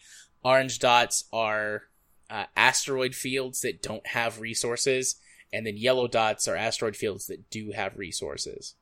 And you just pull a mining ship up to one of the yellow regions and mine till your heart's content. So I, I don't I don't think people read the manual because the game's tutorials are shit, but it has a full like I think it's like thirty or forty pages like PDF manual um, that you can access in the game files. Yeah, I really feel uh, like that is a bit much, huh? Yeah. But I mean, it, it's a really complex game. Like I, you know, I have sort of really simplified it when talking about it, but I mean, it, you have to manage uh, when you're building these ships. You have to manage air, fuel, power, water, and also um, uh, you have to line things up because uh, you're building across several decks, and sometimes uh, components, uh, or at least once again, alpha build, uh, take up room on multiple decks. Like a reactor might take up room on the deck above it. Yes. There are not as many components that do that, I think, as did in the early build, but there are still opponent components that span multiple decks, and so you have to plan ahead for that. Um, and you have to plan ahead, for example, if you want to store your fuel on one deck and have your thrusters on another deck. Like, you have to plan for that, and you have to route, um, you know, essentially like piping through your ship to make sure that the fuel gets to the deck with the engines. Otherwise, your engines don't have any fuel. You, know, also, you have to you have to plan well, for stuff like that. And also, you have to plan for maintenance. You know, if uh, something gets damaged, well, if you hid everything in inaccessible corridors, well, right? Yeah, you need to make sure you have good access to places and you want to actually use the corridors versus just like stacking everything and using hatches because people move slower through rooms than they do through corridors because the corridors are, you know, empty corridors where people can move. And I mean, you can bury stuff, you know, like on small ships, you don't really have much of a choice, but especially on larger ships where that they might have to go you know, from the the aft of the ship forward, you know, to the forward of the ship, and the ship is a kilometer long, and also they need to go up three decks. Like if yeah, you don't have a good series of, of elevators, staircases, and, and corridor access, like you'll, you know, your ship's fucked. Yeah, which that's something else is yeah, stairs versus elevators. So if the power goes out, at least yeah, once again, early builds. Yeah, yep. Mm-hmm. I usually put an emergency generator and and make it power only the elevators. um, cause you can, you can do that. You can separate power grids, you can separate water grids, you can separate air grids. Um, you can't separate fuel, but, um, you know, you can separate those into sort of primary, secondary, tertiary. And I'll usually stick a tertiary power plant that runs only the elevators so that if you know the ship gets you know hardcore fucked, the crew can still get around as quickly as possible, even if that means they're getting to the escape pods. Mm-hmm or at least the escape pod. You know, let them fight it out, right? right. I I use I usually use lifeboats. Um, that was an addition from the DLC. Uh, and lifeboats can carry twenty people. No, thir- thirty people. It's twenty or thirty people in a lifeboat, um, and they take up the same less space than two escape pods because you have to you have to space rooms out. You can't have rooms touching. They have to be connected by hatches or corridors. Um, I'm not sure why that's the case, but you know that's sort of a, a, design or like you know a gameplay limitation that sort of forces you to to think about your layouts a lot more carefully in certain aspects. Mm-hmm. And a and a um, a lifeboat is a two by four, whereas escape pods are two by two. But because you have to put a space between the escape pods, they wind up taking two by 5 mm-hmm. So more people in less space. But probably more expensive and right. It is more expensive. It it kind of depends, but a lot of times, um, you know, the extra uh, thousand credits or so is not as big of a deal as as that space savings. Because usually, I mean, from a uh, safety and survivability standpoint, you know, hiding away your escape vehicles um, you know, whichever ones you pick, in like corners or like shoving them in random places where nothing else would fit would be would be bad. You want them easily accessible for crew safety, but uh, you know, but you're not. A lot uh, of, but you're not on that ship. You don't care. I'm not on that ship. I don't care. But you're you're taking the white, white star approach. Uh, you know, uh, one lifeboat's going enough for a crew of uh, a thousand. That's right. I want to make sure that I get that extra casino on board. So that means the lifeboats, they gotta be shoved in the corner beyond the, behind the fusion reactor. Hope that shielding has been maintained. Yeah, it turns so, out, yeah. it turns out, yeah, you didn't really need that many uh, lifeboats if, you know, everybody drops dead of radiation poisoning uh, on the way to them. Absolutely. So yeah, Starship Corporation is an excellent A++ plus game. I mean, it's on sale right now. Uh, yeah, you can get the base game and the DLC right for like Yeah, you get the base game and the DLC for like six bucks. Um, also, I haven't experienced any crashing issues. Um, so they seem to have fixed that. I've, I've played it both on my laptop and my desktop, so two very different hardware configurations and no crashing issues at all. It's a very tiny game. I would recommend putting it on an SSD. It's got you. There's a lot of loading, and it, it takes it a minute to save and update your your ship blueprints. So, I, it's worth it to have it on an SSD compared to a, a hard disk. But otherwise, yeah, great game. Really enjoy it. Super cheap right now. Worth the the six bucks for for the base game and the DLC. Although honestly, just the base game is you know great on its own. The DLC adds you know like I said the cruise ship hulls and a whole bunch of of equipment that's related to those. Um, it doesn't add any, as far as I know, it doesn't add anything additional to the base stuff. It's its own separate systems and equipment. And very rarely do the designs even give you an opportunity to intermingle. The lifeboats can be used most of the time instead of escape pods. And then there's a couple of things you can add uh, from the cruise ships to non cruise ships that give you like a big boost in crew morale and can give your ship like a higher rating if you need to hit a higher rating for Oh a yes, contract. the, the casino on the mining ship, right? yeah. No, the one thing that I did put on the mining ship was um it's called an auto galley. And it's like a, just a nicer place to get food that's ran by robots, so you don't actually have to use any of the the special crew. Well, Uh, at least they're just- uh, until there's stewards. the robot uprising, and then whoof. That's one of the things you have to test against is a robot uprising on your ship. And you can get synthetic crew members just like um an alien. Like that's sort of what they what they sa- sound like. They're like the the synthetic crew from the Alien series. Um I haven't used any of them yet. I haven't really had a reason to. Uh, if I recall correctly, once again from uh, beta or alpha, is that they really only require power and they don't require really anything else. So, if I recall correctly, one of the at least uh, alpha scenarios uh, was a uh, essentially an autonomous ship uh, with synthetic crew. Yeah, I the, I've seen a contract pop up for that, but it was at a, earlier in the game, and I didn't have the synthetic crew researched. I, uh, you, I mean, you you you technically you don't have to do research. You can just buy all of your technology, but it costs a lot more than investing in R and D. And you direct how much money you put into the different categories for R and D. And synthetic crew, I put them like near the bottom of the list to research, research like all the hulls and engine and power technology and stuff first. That was sort of my my goals. But anyways, I have talked about both of these games for far longer than I intended to. So let's um let's go ahead and move move on to our technically sole news topic, just because of the way we divide the show, but the first of the news topics we're going to talk about this week, which is um Todd Howard saying it's good to think of Elder Scrolls 6 as still in the design phase. Uh, now, mind you, they teased this game three years ago. Yep. At E3 in 2018. Mm-hmm. Uh, if this is not an argument for games are teased way too early, then I don't know what is. Right? Yeah. And- I'm okay with games taking a long time to develop. That's fine. yeah, Big but you don't have to tell me about it. Uh, or okay, Right. or, or how about this? Say we're working on the next Elder Scrolls. Don't put out a teaser trailer, right? Yeah, because a teaser trailer implies you get a teaser trailer this year, you get a full trailer next year, and then the next year you get a game. That's the implication.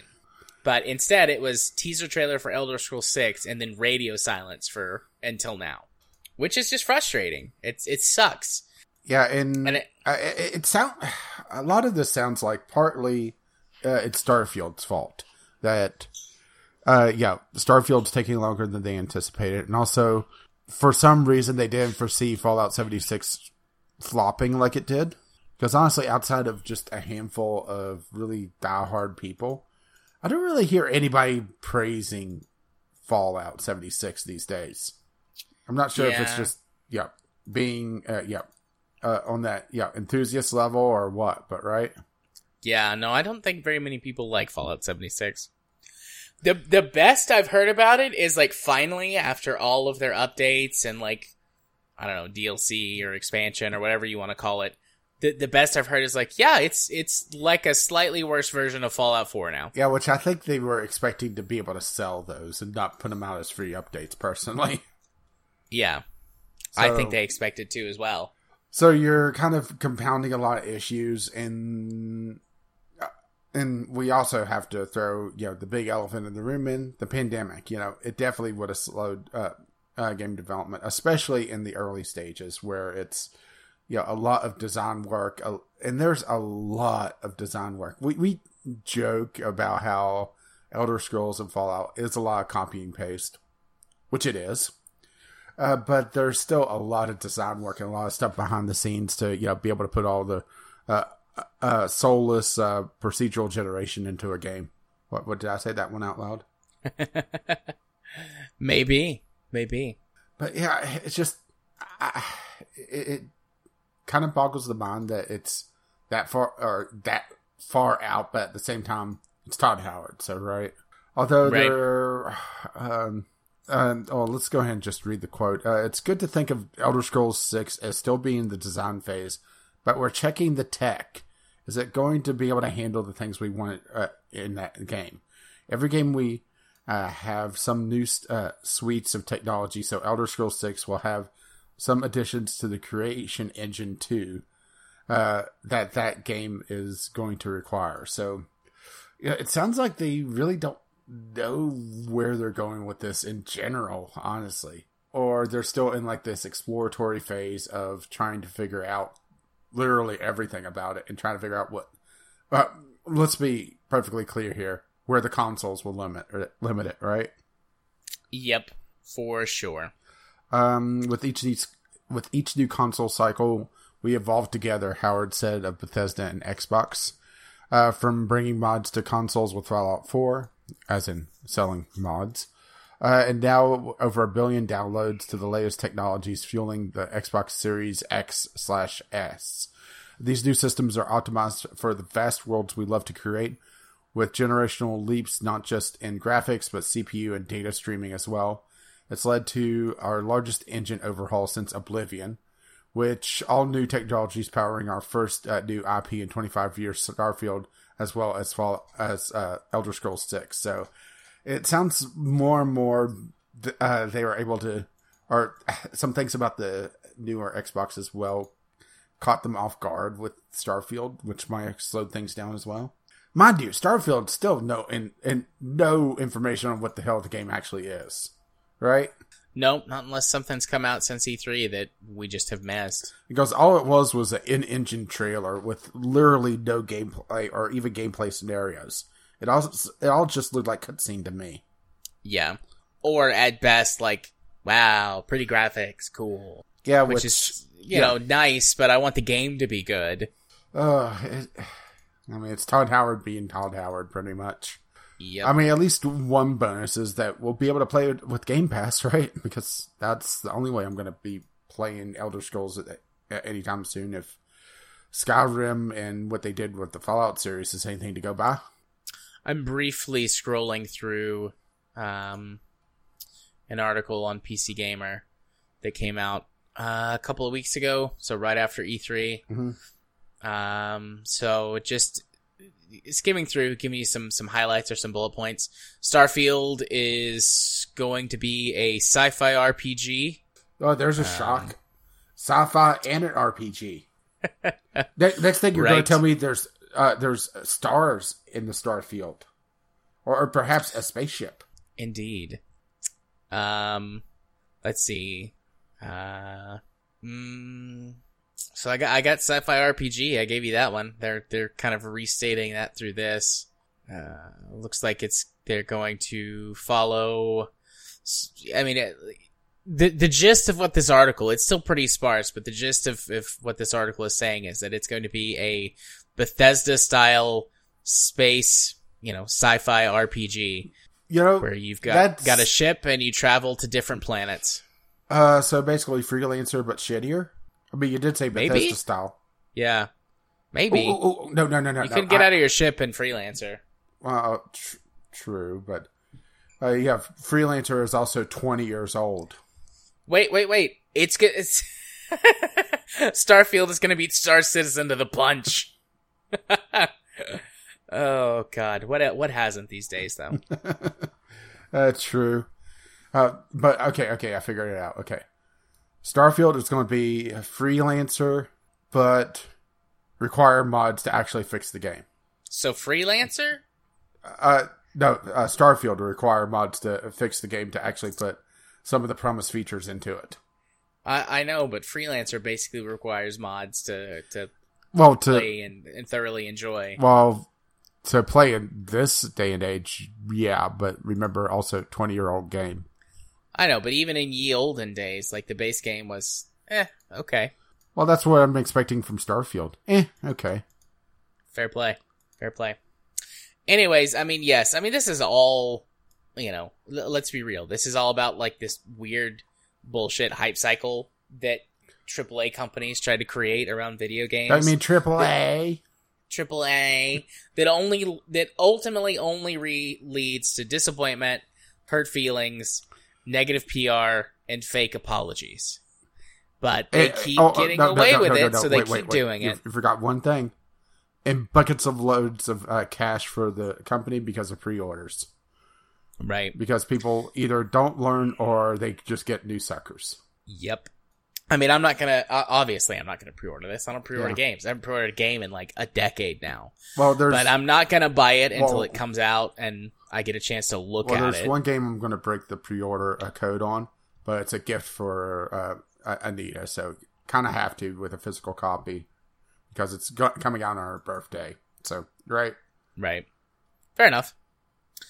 I'll you can you can have one freebie. You know, we're at the start of a new decade, so you can have your one for this decade. well, the decade is still young, so mm. But anyways, you know, I'm I'm and I'm not going to pre-order Elder Scrolls 6 if it comes to fruition. At this point, it's if. yeah. I mean, I it's No, it no, feels no, I- I think- likely since Microsoft owns Bethesda, Yeah, but I think it's going to happen just because the Elder Scrolls is still printing money. I mean, just look at how much money Skyrim made them, right? Yeah. Even after And all the clusterfuckery of the pre or, or the uh, yeah, uh, the selling of mods uh, and various things over the years, and the the joke of uh, it's released on everything. Well, they did that because they you know got people that double, tripled, quadrupled dri- dipped. So of course, yeah, they're gonna laugh at, at it, but yeah, it still made them money. Yeah. Elder Scrolls Online is still going pretty strong too. I mean, it's not, you know, it's it's not like you know doing what you would think of as like gangbusters, but that game, Well, from what I can see from the community and sort of stuff that I see, you know, releases and stuff put out, like that game continues to earn a steady amount of income. which You know, it's in the black. Which honestly, with how the MMO market is these days, I think that's you know, uh, like the best case scenario. You know, Yeah. a, a stable but strong community. Because uh, when was the last time we saw a major MMO come out? Thinking about it, right? Long time. Sort of an MMO in the classic sense. Yeah, in the classic Oh, sense, man. not you know, uh, uh, not essentially mobile game ported to PC. You know, uh, like uh, for better or worse, uh, Genshin Impact would be a good example of that. Yeah.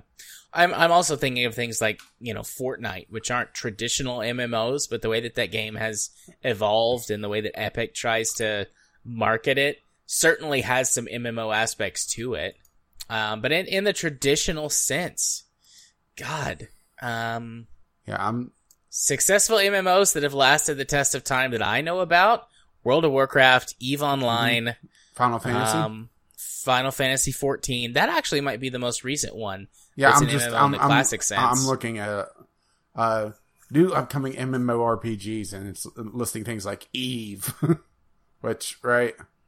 Probably their next expansion. Yeah. All right. MMO release dates. This ought to be a good one. Eh. That sort of classic MMO release and subscription model is, I mean, not dead, but much, much, much harder to make work now.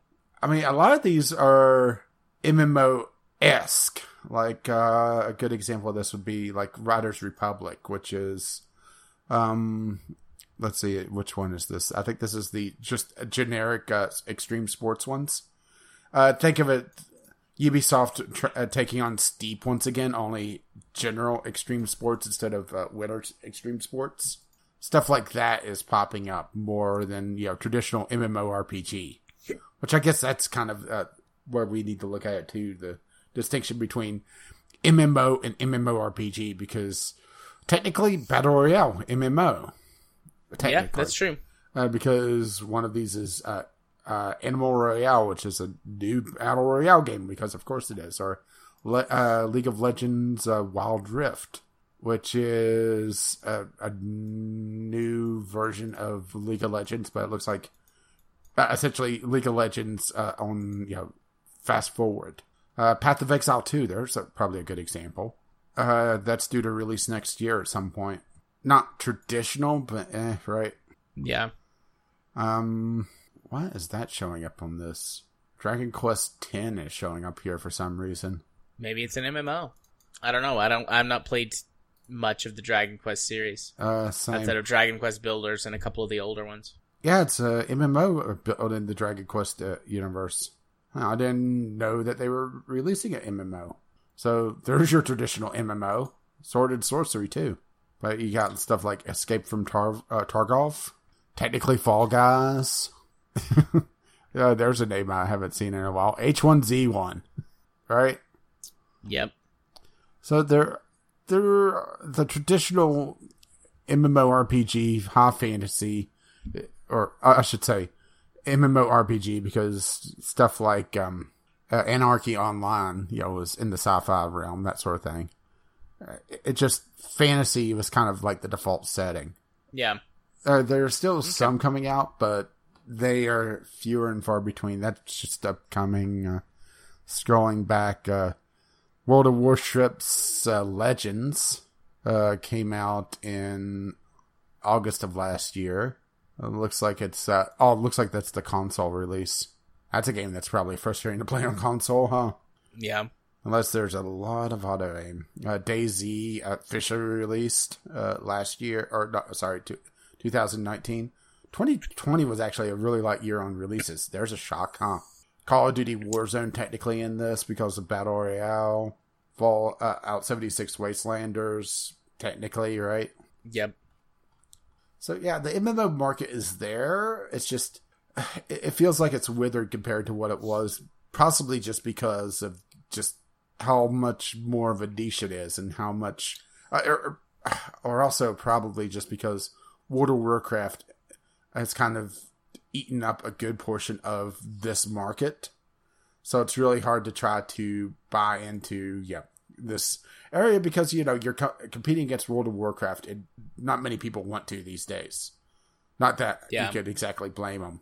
And most that try go the free to play route, where that they try to support themselves off of microtransactions goes, as opposed to subscription models, which goes more and more into uh, MMO uh, uh, on mobile esque stuff. Like Genshin Impact yeah. has like twenty different currencies that you could get, which it's fun to play, but at the same time, it's frustrating to try to figure out. Yeah.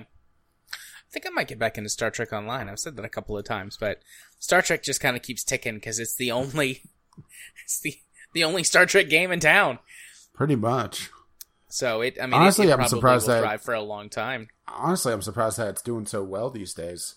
Although they are getting new lore these days as well through uh, Star Trek Discovery, uh, Picard, yeah, uh, the Star Trek license is actually active, even though, gotta admit, from what I've seen of the, the new Star Trek, I, I think I actually prefer the new Star Wars, and I fucking hate the new Star Wars. I'm looking forward to Picard season two. I liked I liked the first season of Picard, uh, I, but otherwise, well, yeah. Well, it's there's a lot of hoops to jump through to watch that because you have to get yet another streaming service, right? True. Very true. Or you could just pirate it. Yarg. Yar. But honestly, what I saw of, of it in previews, I just didn't even want to bother with it and just go watch something on Netflix instead. Very true. All right. Um, yeah, we've gotten so far off of, of, of the topic, but I think that we didn't have anything else to say about it. Oh, Quit fucking much. showing games until they're closer to being ready to release. We know you won't, but quit. Stop it. Bad. Bad companies. Bad. Uh, what, what does Activision have to do with this? Uh, all right. Let's uh, let's move over to our community corner, which is a collection of news topics this week. Um, Yeah, uh, have- hopefully this brings us up uh, to date enough that we don't get memed again. Collection. Well, and, al- and also there's a lot of memes because I, I I put a memes channel. in- Well, I threw uh, I threw a comic in there. It's not me; it's more you. I haven't played Factorio in a while. But still, I'll get back to it right? eventually. Yeah, I mean, I, but uh, I, I really didn't care for Factorio, but I think it's more, you know, got uh, tried to play it with you, and it's you you went uh, full, well, uh, full on just uh, focused on something. It's like, what the fuck am I even supposed to do? Indeed.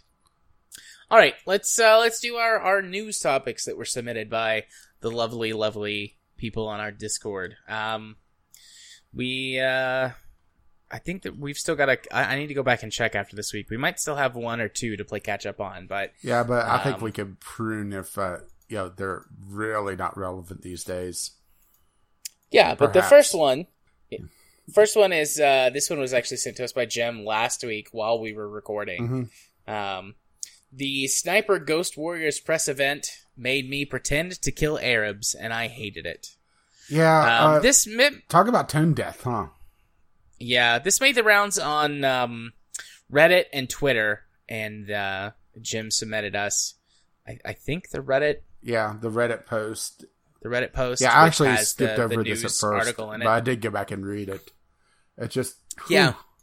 when when I first saw it on Reddit, I mean, I really did like skip through it. Like, you know, in my head, this this goes one of two ways. Either the the journalist is making a big deal about something for you know clickbait purposes, or the company that put it on was super fucking racist and insensitive. well, And either way, I wouldn't be surprised about either outcome. And I just kind of go past those these days for my Yeah. own brain sanity. yeah, I get enough of that bullshit on uh, my Facebook. But considering one of the flags that's flying in this uh, facility, right? Indeed, they had a Trump 2024 flag, and it, it, it was the second one. It was the racist one. The people who who did the event were were were doing a racist. Um, I'm not going to go into the the full details of the article. Basically, this um this uh, journalist went to an in person event, their first one post COVID, and they showed up, and it, it appears that the event was being run by at at best ultra conservative people and at least you know but at worst like hardcore like trump supporters um and you know they they were flying a trump 2024 flag they Well, had set up oh, essentially this little Oh, sorry, I was going to say. Uh, there's also the comment that between uh, the the flag and being told that nobody here will be wearing masks, mind Right. you, yeah, coming off COVID, and this was last week, right? yeah yep so um yeah covid's still a thing everybody I, i'm sure our listeners understand that but And also, it's COVID exists. COVID exists. It, yeah, Tennessee sucks. I, I I made like a little little ranting tweet the other day about about it. Like Tennessee's sending bunches of their vaccines back to the CDC before they go bad because after our initial push, our vaccine rates have like trickled down to almost nothing. Because you know everybody who either had to get the vaccine or wanted the vaccine got it, and that's only like half of the state. Tennessee sucks. Don't come here for for your own safety. Well, let's see. Uh, my state, uh, I'm trying to find, uh, is sitting at 60.1% uh, vaccine rate. So, yeah. Uh, 936,453 of 1.557 million uh, has gotten at least one shot. And this was as of the 10th. So, uh, about three weeks. So, I'm not expecting that to tick up much more. And this is also the governor uh, announced a big lottery to try to convince people to take vac- the vaccine because right Yeah. According to this, only 36% of Tennesseans are fully vaccinated, with 42% having received at least one dose. So we didn't even make it to 50%. God, my state sucks. Damn. Any, anyways, hardcore off topic. Come, come talk to me on Discord if you want to hear more of, of my rants about how much my state sucks. They, the, anyways, back to the the article though. Like, yes, they, you know, no masks.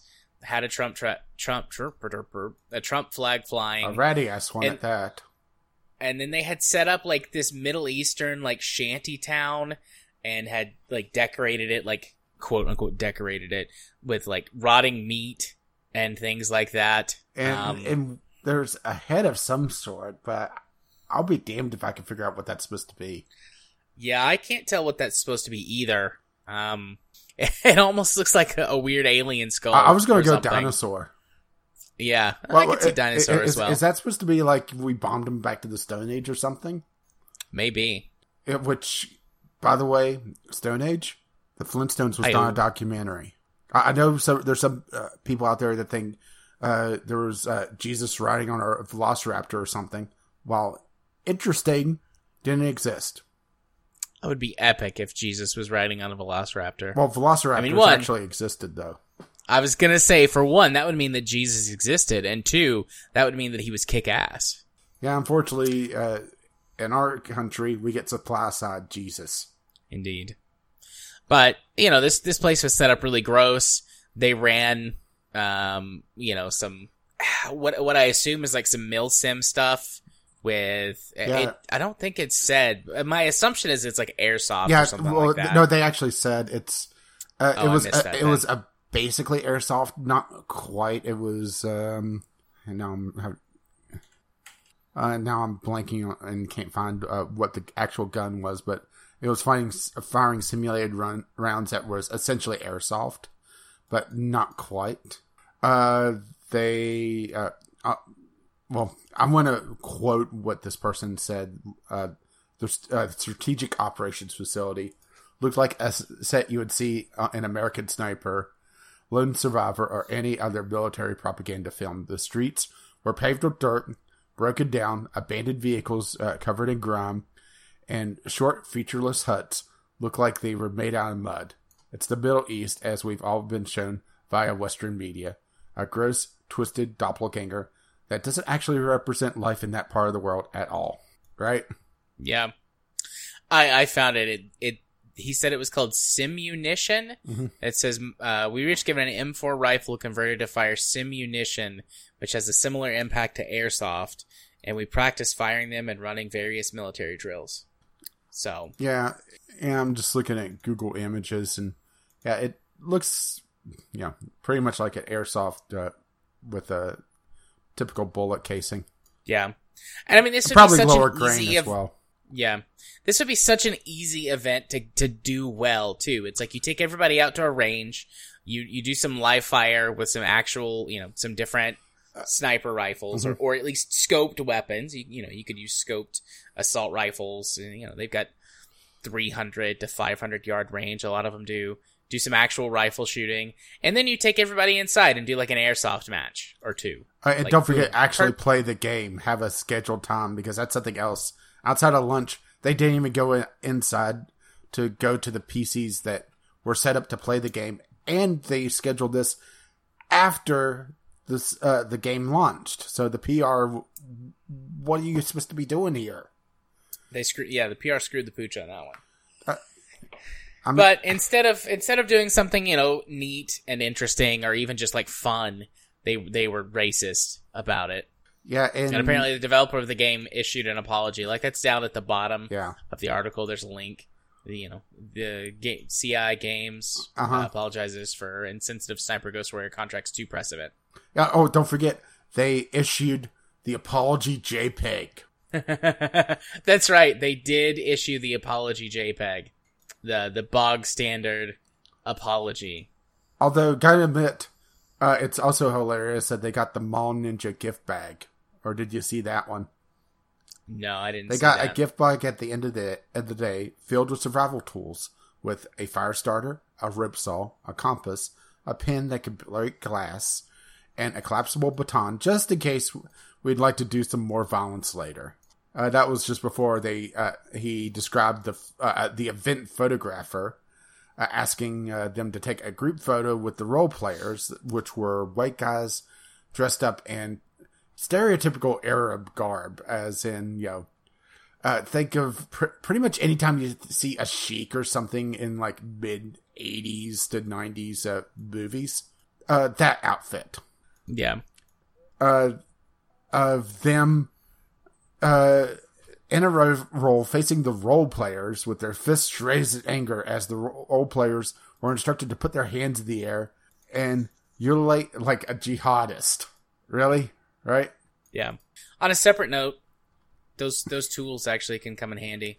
I get that it's like a shitty gift bag, but as someone who lives out in the middle of nowhere and Mhm. regularly drives to places in the middle of nowhere, I keep some of that stuff in. in Okay, like, there's in a my difference car's, between- you know, glove box. there, there's a difference between having those tools as an emergency kit and giving them as swag for a press event where you know, you're shooting fake Arabs and being told how they're the bad guys and uh, killed a lot of good Americans. It's just I've realized that sometimes political correctness, uh, uh, people uh, calling out political correctness, can be tiresome and can seem very petty.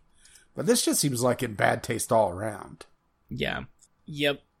Like I said, there there's ways to do this event in a very cool, fun way, and it seems like they were deliberately being racist.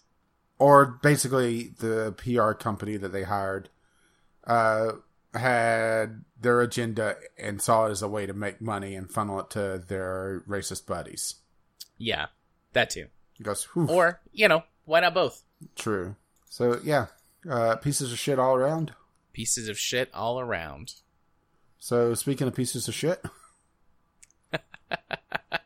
Indeed, GameStop made 1.1 billion dollars selling off its meme stonks. Oh, well, I'm a little surprised it wasn't more, but they also, with the way the timing came out, uh, didn't make nearly as much as they could have, right? Yeah. What is? I'm, I'm gonna pull up Robinhood and see what GameStop, what what GameStonk is at right now. Let's see, GME GameStop. Right now, GameStop is holy fuck. GameStop is trading at two hundred and ten dollars a share. Two right hundred now. ten eighty eight, uh, and it's down two thirty seven. I mean, if you look at the stock and it's just what the hell on the like six month, right? Yeah, mind you, uh, it peaked in February at three hundred forty-seven and fifty cents or fifty-one cents on January twenty-seventh, and then peaked again at three twenty-five even, and has Yeah, crashed and right then gone that. back up, and has remained pretty stable above one fifty yeah, with uh, some pretty big spikes. Uh, its next biggest spike was in uh, early June, uh, just going above 300 before crashing again. yeah. So I've just stayed out of it. I'm not gonna. I'll, I'll right now. I'll keep to my cryptocurrency I mean, stuff, I mean, which has all I crashed. mean, if you had if you had the uh, stocks at the first of the year, uh, then you know it would be an amazing, or hell, even back when it was like four bucks a share a year ago, right? Yeah. Or even if you fucked up and and you know bought it kind of at one of the the middle points, somewhere in the middle, like you might still be able to make a decent amount if you sold it off right now. Unless You know, you, bought it plenty it, of times in this. unless you bought uh, it at the, like the absolute worst time on January 27th. Oh yeah, if you bought it at the peak, you're fucked. But if you bought it, you know, anywhere kind of in the middle, anywhere under two hundred bucks, you you could still make some money. Yeah, so uh, they basically uh, ran Operation ATM, and that's actually what they called it, the ATM program, to sell off a bunch of their uh, stocks to uh, essentially cash in on the stock being horrendously overpriced for what it is. Yeah, And uh, let's be honest, a lot of this is going to go to their own personal Todd Howard and uh, go to their executives and not actually go into fixing their model and fixing their company or, you know, giving any to their the employees. or, yeah, I was going to say, or, you know, helping the employees. It's all going to be funneled into their pockets. And, you know, this is uh, the you know joke of saving saving GameStop, you know, it's just making them more money. Yep. Uh, they have already talked about wanting to uh, turn their company from brick and mortar com- uh, uh, from a brick and mortar stores into an online company, and you know I think this is just going to accelerate it. Really, I mean, from a business perspective, that's the right move to make. Uh, especially that's what since they need the- to do uh, to yeah, survive. Especially since the malls are you know, kind of dead, and the you know the pandemic definitely didn't help that one. But it's more. Uh, it, this is you know really just funding their transition, uh, make it a lot smoother on them. Which hey, if you're a fan of GameStop, right? yeah. As I have a flaw buzzing me. Sorry about the mic hit there. I, I never I can't even tell you the last time I bought anything from GameStop. It Uh, was years ago. I can. It was a World of Warcraft time card, and I haven't played World of Warcraft in like a decade. Well, let's put it this way: uh, being a predominantly PC gamer, uh, they had more room dedicated to at the time, and this will also date it, uh, refurbished Game Cubes than they did uh, PC games. yeah. Their PC uh, uh, games was essentially World of Warcraft and whatever World of Warcraft killer was out at the time, and uh, yeah, digital uh, cards for you know various for a few games and you know currency for like Steam and such, and that was pretty much it. I know what I bought the the last thing I bought from GameStop. I had been given some GameStop gift cards by somebody, my parents or grandmother or something, and I, you you can't use gift cards to buy another gift card. Like I couldn't buy like a Steam gift card from them, so I needed a controller. And this has been three or four years ago. I went in and, and bought a, a controller using my gift cards. Mm. And before that, the last thing I bought from GameStop was Forza 4, I think. Like I just I, I, I made the transition to, to digital way before it was cool. I'm a dig I'm a hipster. I'm a digital hipster. Like even on even when I was primarily playing on consoles back in, you know, the early uh 2010s, I was buying exclusively digital games or almost exclusively. Like when it was still really difficult to do that anywhere except on PC. Yeah. Yeah, I mean, I made the transition to pretty much digital once I started up with Steam, to be perfectly honest, because, uh, well, at the time I lived down in the middle of nowhere, and I, yeah, still lived pretty far away from a game store, let alone one that would even carry PC games, right? Yeah. And, you know, I actually have a decent internet connection, so I could download it. Matter of fact, just for the fun of it. I'm assuming GameStop would be the closest one, but, right? Yeah.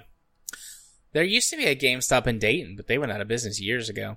Uh, there's a few uh, in town, but it's yeah, mostly uh, like music stores that have a, a side hustle, right? Yeah. Let's see. The closest GameStop to me. How far away is that? Okay, great. I know that they're closed. It's fucking midnight. 26 miles is how far it is to the closest GameStop location from where I am. Well, let's put it this way: I searched video game store, and there's a couple game parlors that show up because you know, right? Yeah. So There's a, a local games shop in town that does tabletop stuff and um, like used games, things like that. yeah, see, if I wanted to do tabletop, uh, yeah, I'd have to go like all the way down to South Charleston, which sounds uh, doesn't sound like far, but it's yeah, like uh, a good forty-five minute car ride, right? Yeah. Uh, there's looks like some sort of retro game store, uh, but it's hard to tell if that's an actual store or somebody's uh, yeah, home business. Because right, let's just put it this way: Street View does not fill me with confidence. Right. but also you know street view in my state is a little dated so yeah gamestop would be the closest one which is like 20 miles away and that's in the mall which yeah right Yeah. So the, the the closest like yeah, they're called Media Vault. They do, you know, all kinds of video game stuff. Classic. It looks like they've got a lot of phones and tablets too. I don't know. I've never actually been in there. They've been open for three or four years. Um, they opened shortly after I moved here actually. Looks like there's a in. local gaming store in South Charleston that's actually somewhat decently stocked. But once again, yeah, pretty uh, far away. But eh, it's like Xbox, PlayStation Two, GameCube era. Uh, is at least what pops up whenever you. they offer free shipping, but you have to pay a uh, you know get a hundred dollar order. Which honestly, if you Right. start getting vintage stuff, is not hard to get as well. Well, here you go. Uh, some uh, Star Wars Episode One me- uh, memorabilia, right? Yep, very valuable. Um, Well, it's all Maybe. boxed, so it, it's still like twenty bucks. Uh, 1998 Applause Star Wars. I'm assuming that's the company. Uh, episode one Jar Jar Binks for 25 bucks. I think you'd have to give me 25 bucks to take that. true. So there are still game places around here. It's just yeah, good luck finding them, right? And not Yeah. not ending up at a you know some random gambling den because uh, people are uh, pe- uh, gambling dens are kind of like that uh, you know dumb tax that uh, people that don't understand uh, math uh, get uh, have to pay, or you know are just addicted to gambling and you know right Yeah, or or view it as their only way out because right Never mind the fact Yeah. that yeah paying out is a little bit uh, illegal here so mm, So let's um with that out of the way, let's move on to our last news story, which is kind of a news story mix. Um the Epic versus Apple lawsuit.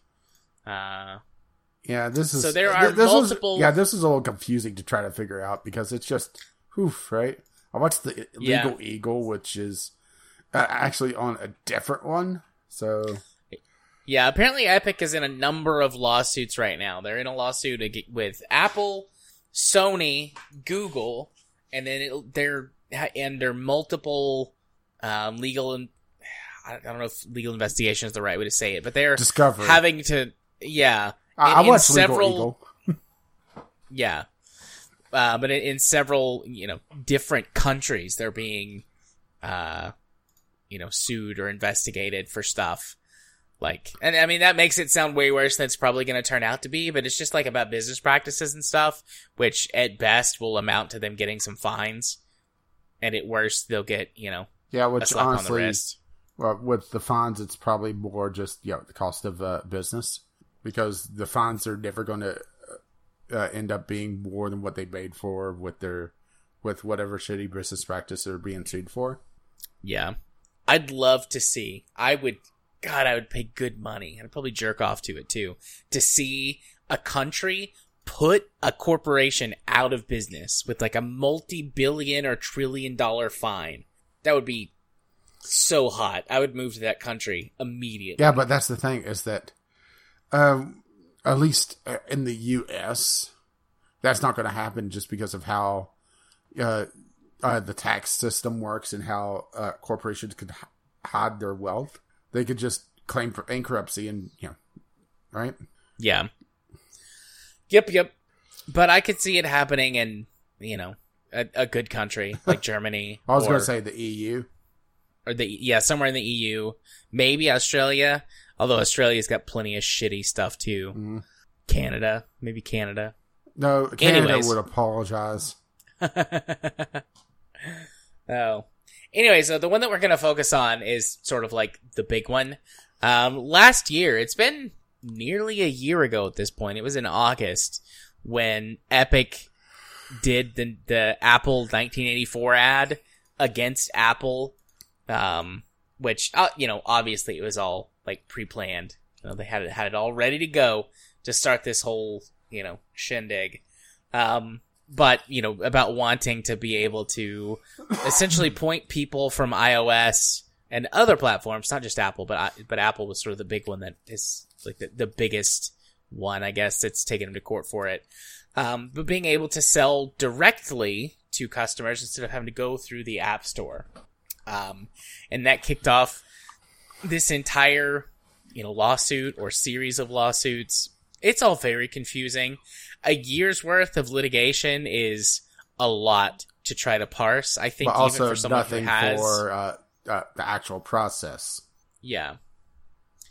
So, in general, what has happened over the course of this is, is that it, you know, there was a lot of back and forth. There was discovery. There were hearings.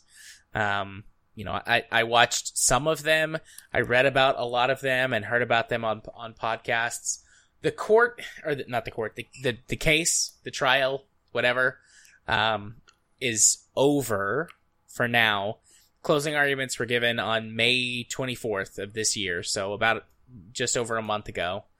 Um, and they are working on a settlement, um, and and possibly some other some other stuff. I mean, I guess that's kind of vague, but this just covers so many things. Some of the biggest things that were kind of up in the trial was um, this really weird discussion about uh, whether or not apps, certain apps, counted as games or or something else.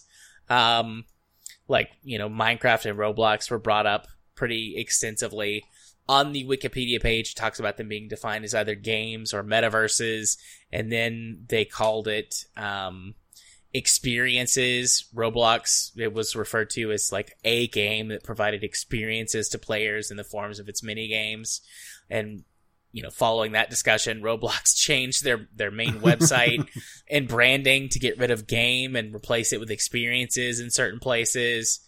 Um, Apple, you know, pretty hardly or pretty pretty like hardcore defended um, what they called the curation of their content and uh, forcing apps that want to be on their store to go actually through the app store and, and to get their cut of any purchases that are made. And for, you know, for, my perspective on that, just very briefly, for better or for worse, is it's like if you're going to use someone's platform, you have to agree to their rules. And if you're not going to do that, then don't use their platform. Like that's fine. And there's consequences for that for that action either way. The consequences of using the platform is paying whatever the fees are.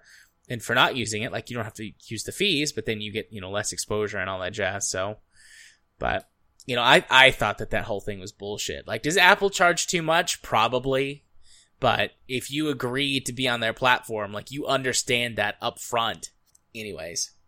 Um, something they call their anti-steering policy, which prevents any app from directing the, uh, the user outside of the app to make purchases. Um, Apple doesn't want you doing that because that takes you out of their ecosystem. Um, there's a lot of stuff that was went through uh, for loot boxes and how those relate to things and you know at what point are they like how are they monetizable like you know what categories they fall under from monetization purposes and just like all of this stuff that gets out in the weeds um it's it's a i mean it's a, a very big confusing deal and anyone who's interested i would i would encourage you to go look into it um you know i made the mistake of confusing the epic um, um, sh- shit class action lawsuit with this lawsuit. Yeah, that's um, what happened to me. Was I was uh, looking uh, at the links in the uh, that Jim had put in, and I saw Legal Eagle at some point, and that was about the class action lawsuit, not the Epic versus Apple, which is something different, and it's just it's a complete clusterfuck on what is going on actually because they're named in so many different lawsuits with different people. Good luck uh, figuring out which is which, right? Yeah. And as of right now, like we don't really know what's going to happen unless something just came out that was um you know that has new information about how they're going to wind up settling following following this uh, court case. I mean, some consequences that we've seen already that kind of happened throughout the process of, of the discovery phase and then the actual, you know, trial itself. Um, Fortnite was removed from the Apple Store or, you know, from the iStore, whatever they, they're calling it these days, like was, was removed. Um, uh, the produce stand. right. And, uh, you know, one of those things, like I remember this happening with Flappy Bird. It's probably happened with other stuff too. But like people that still had the app installed on their iPhone were selling their iPhones for you know thousands of dollars. Well, wasn't there uh, the that one demo, uh, the Kojima uh, demo that was making absurd amounts of money because it was still installed on uh, certain uh, PlayStations? Yeah, that was the PT demo. Well, I can't remember what. I knew it was initials, but I can't remember what one it was. I mean, it's just oof, right? Yeah. So Which Kojima is a, another kettle of fish on, you know, just how crazy things could get, right? yeah. So I mean, we will.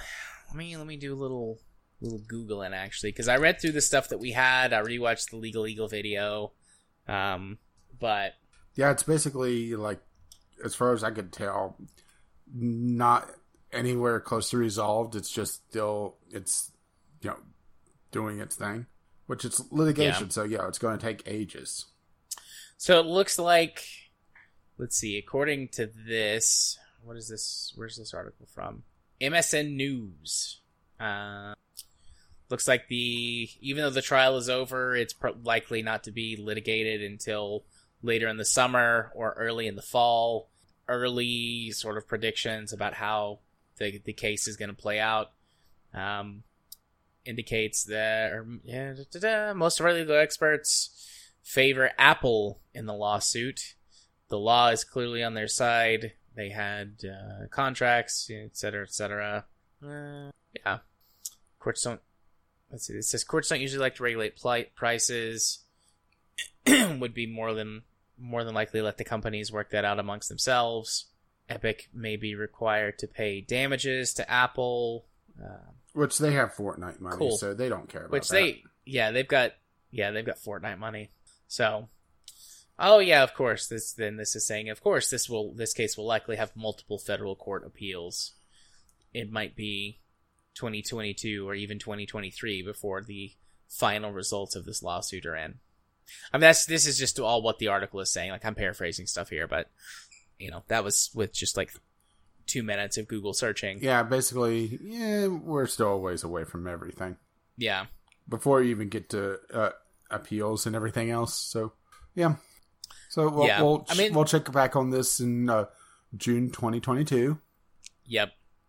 My my very basic like opinion on the whole thing is that one, from a top down perspective, fuck both of these companies. They're multi billion dollar companies. And the fact that Having- they were weaponizing their fan base, right? Yeah, who took advantage of and weaponized their fan bases in this court case over what to them is is pennies, you know, chump change. Like more money Yeah, than I'll ever yeah, see in my life, yeah, but, but these multi-billion dollar international corporations, it's like whatever Yeah, money. it's yeah, it's basically you know what you'd find in Todd Howard's uh, couch cushions. Right. That being said, Epic, what the fuck are you doing, man? Like Apple clearly had this one in the bag. You broke your, co- you breached your contract. You broke all the, the agreements. Like, are Apple's policy shit? Yeah, absolutely. I'm not defending Apple's policies, but Epic, you knew that when you signed up. So this stunt that you pulled, like, whatever, you're gonna fucking lose. You deserve to lose. You're in the wrong.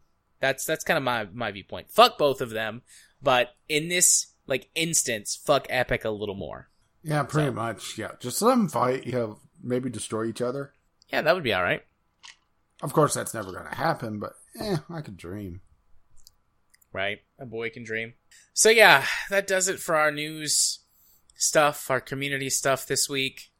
Rage, where can they send us things if they want Well, to? if you wish to send them to us, you could do so VGL Podcast at gmail.com. Tweet them to us, VGL Podcast on the Twitter, or drop by the Discord. You find a link to that over at VGLpodcast.podbean.com.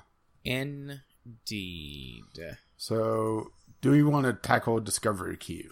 My coffee wore off a long time ago. I'm oper- I'm I'm running on on Piss and vinegar Fumes. against uh, Epic. piss and vinegar at the audacity of fucking corporations in these news topics and then like you know fumes Yeah, well, it sounds like you're fuming. so you know i might can make it through a queue i might not Uh, well, my first game wasn't great, so eh. all right cool Yeah, let's just put it this way. What I can see of the queue is uh disturbing porn game is the second one.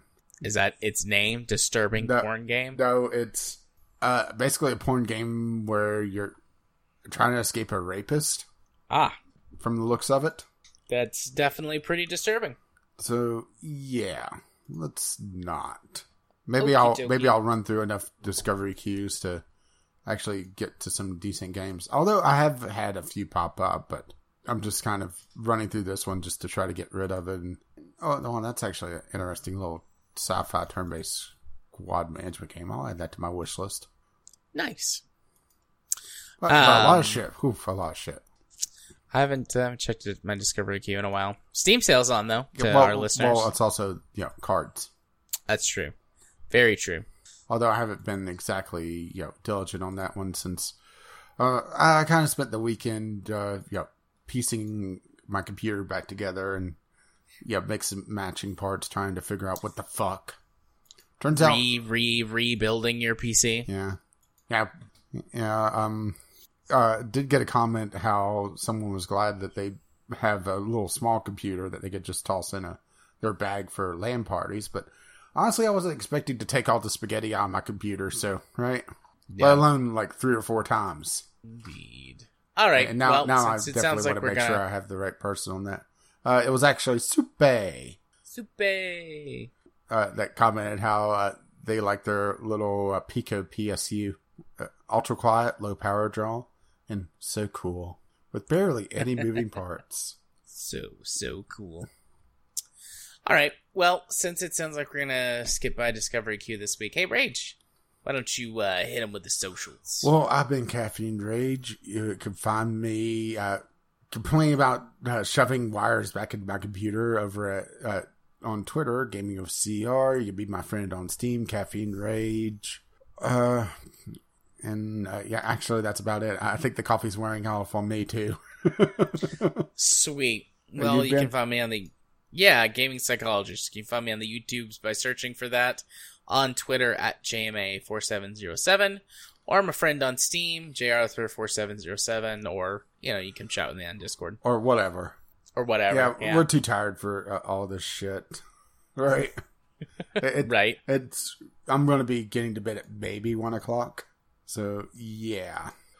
As soon as we're done and I save my file, I'm going to bed. Yeah, pretty much. I, I was supposed to start recording already, right? I- Yeah, I know. Don't jo- like don't that. joke about that, right? Never joke about. One day you're either going to have forgotten or something's going to fuck up, and you're going to say that, and I'm not going to believe you, and you're going to be like, "No, Jared, I didn't. I wasn't recording." Yeah, it turns out gonna, like- Audacity crashed like two hours ago. Craig has been working fine, as so it seems so far tonight. So we would we would have been okay tonight.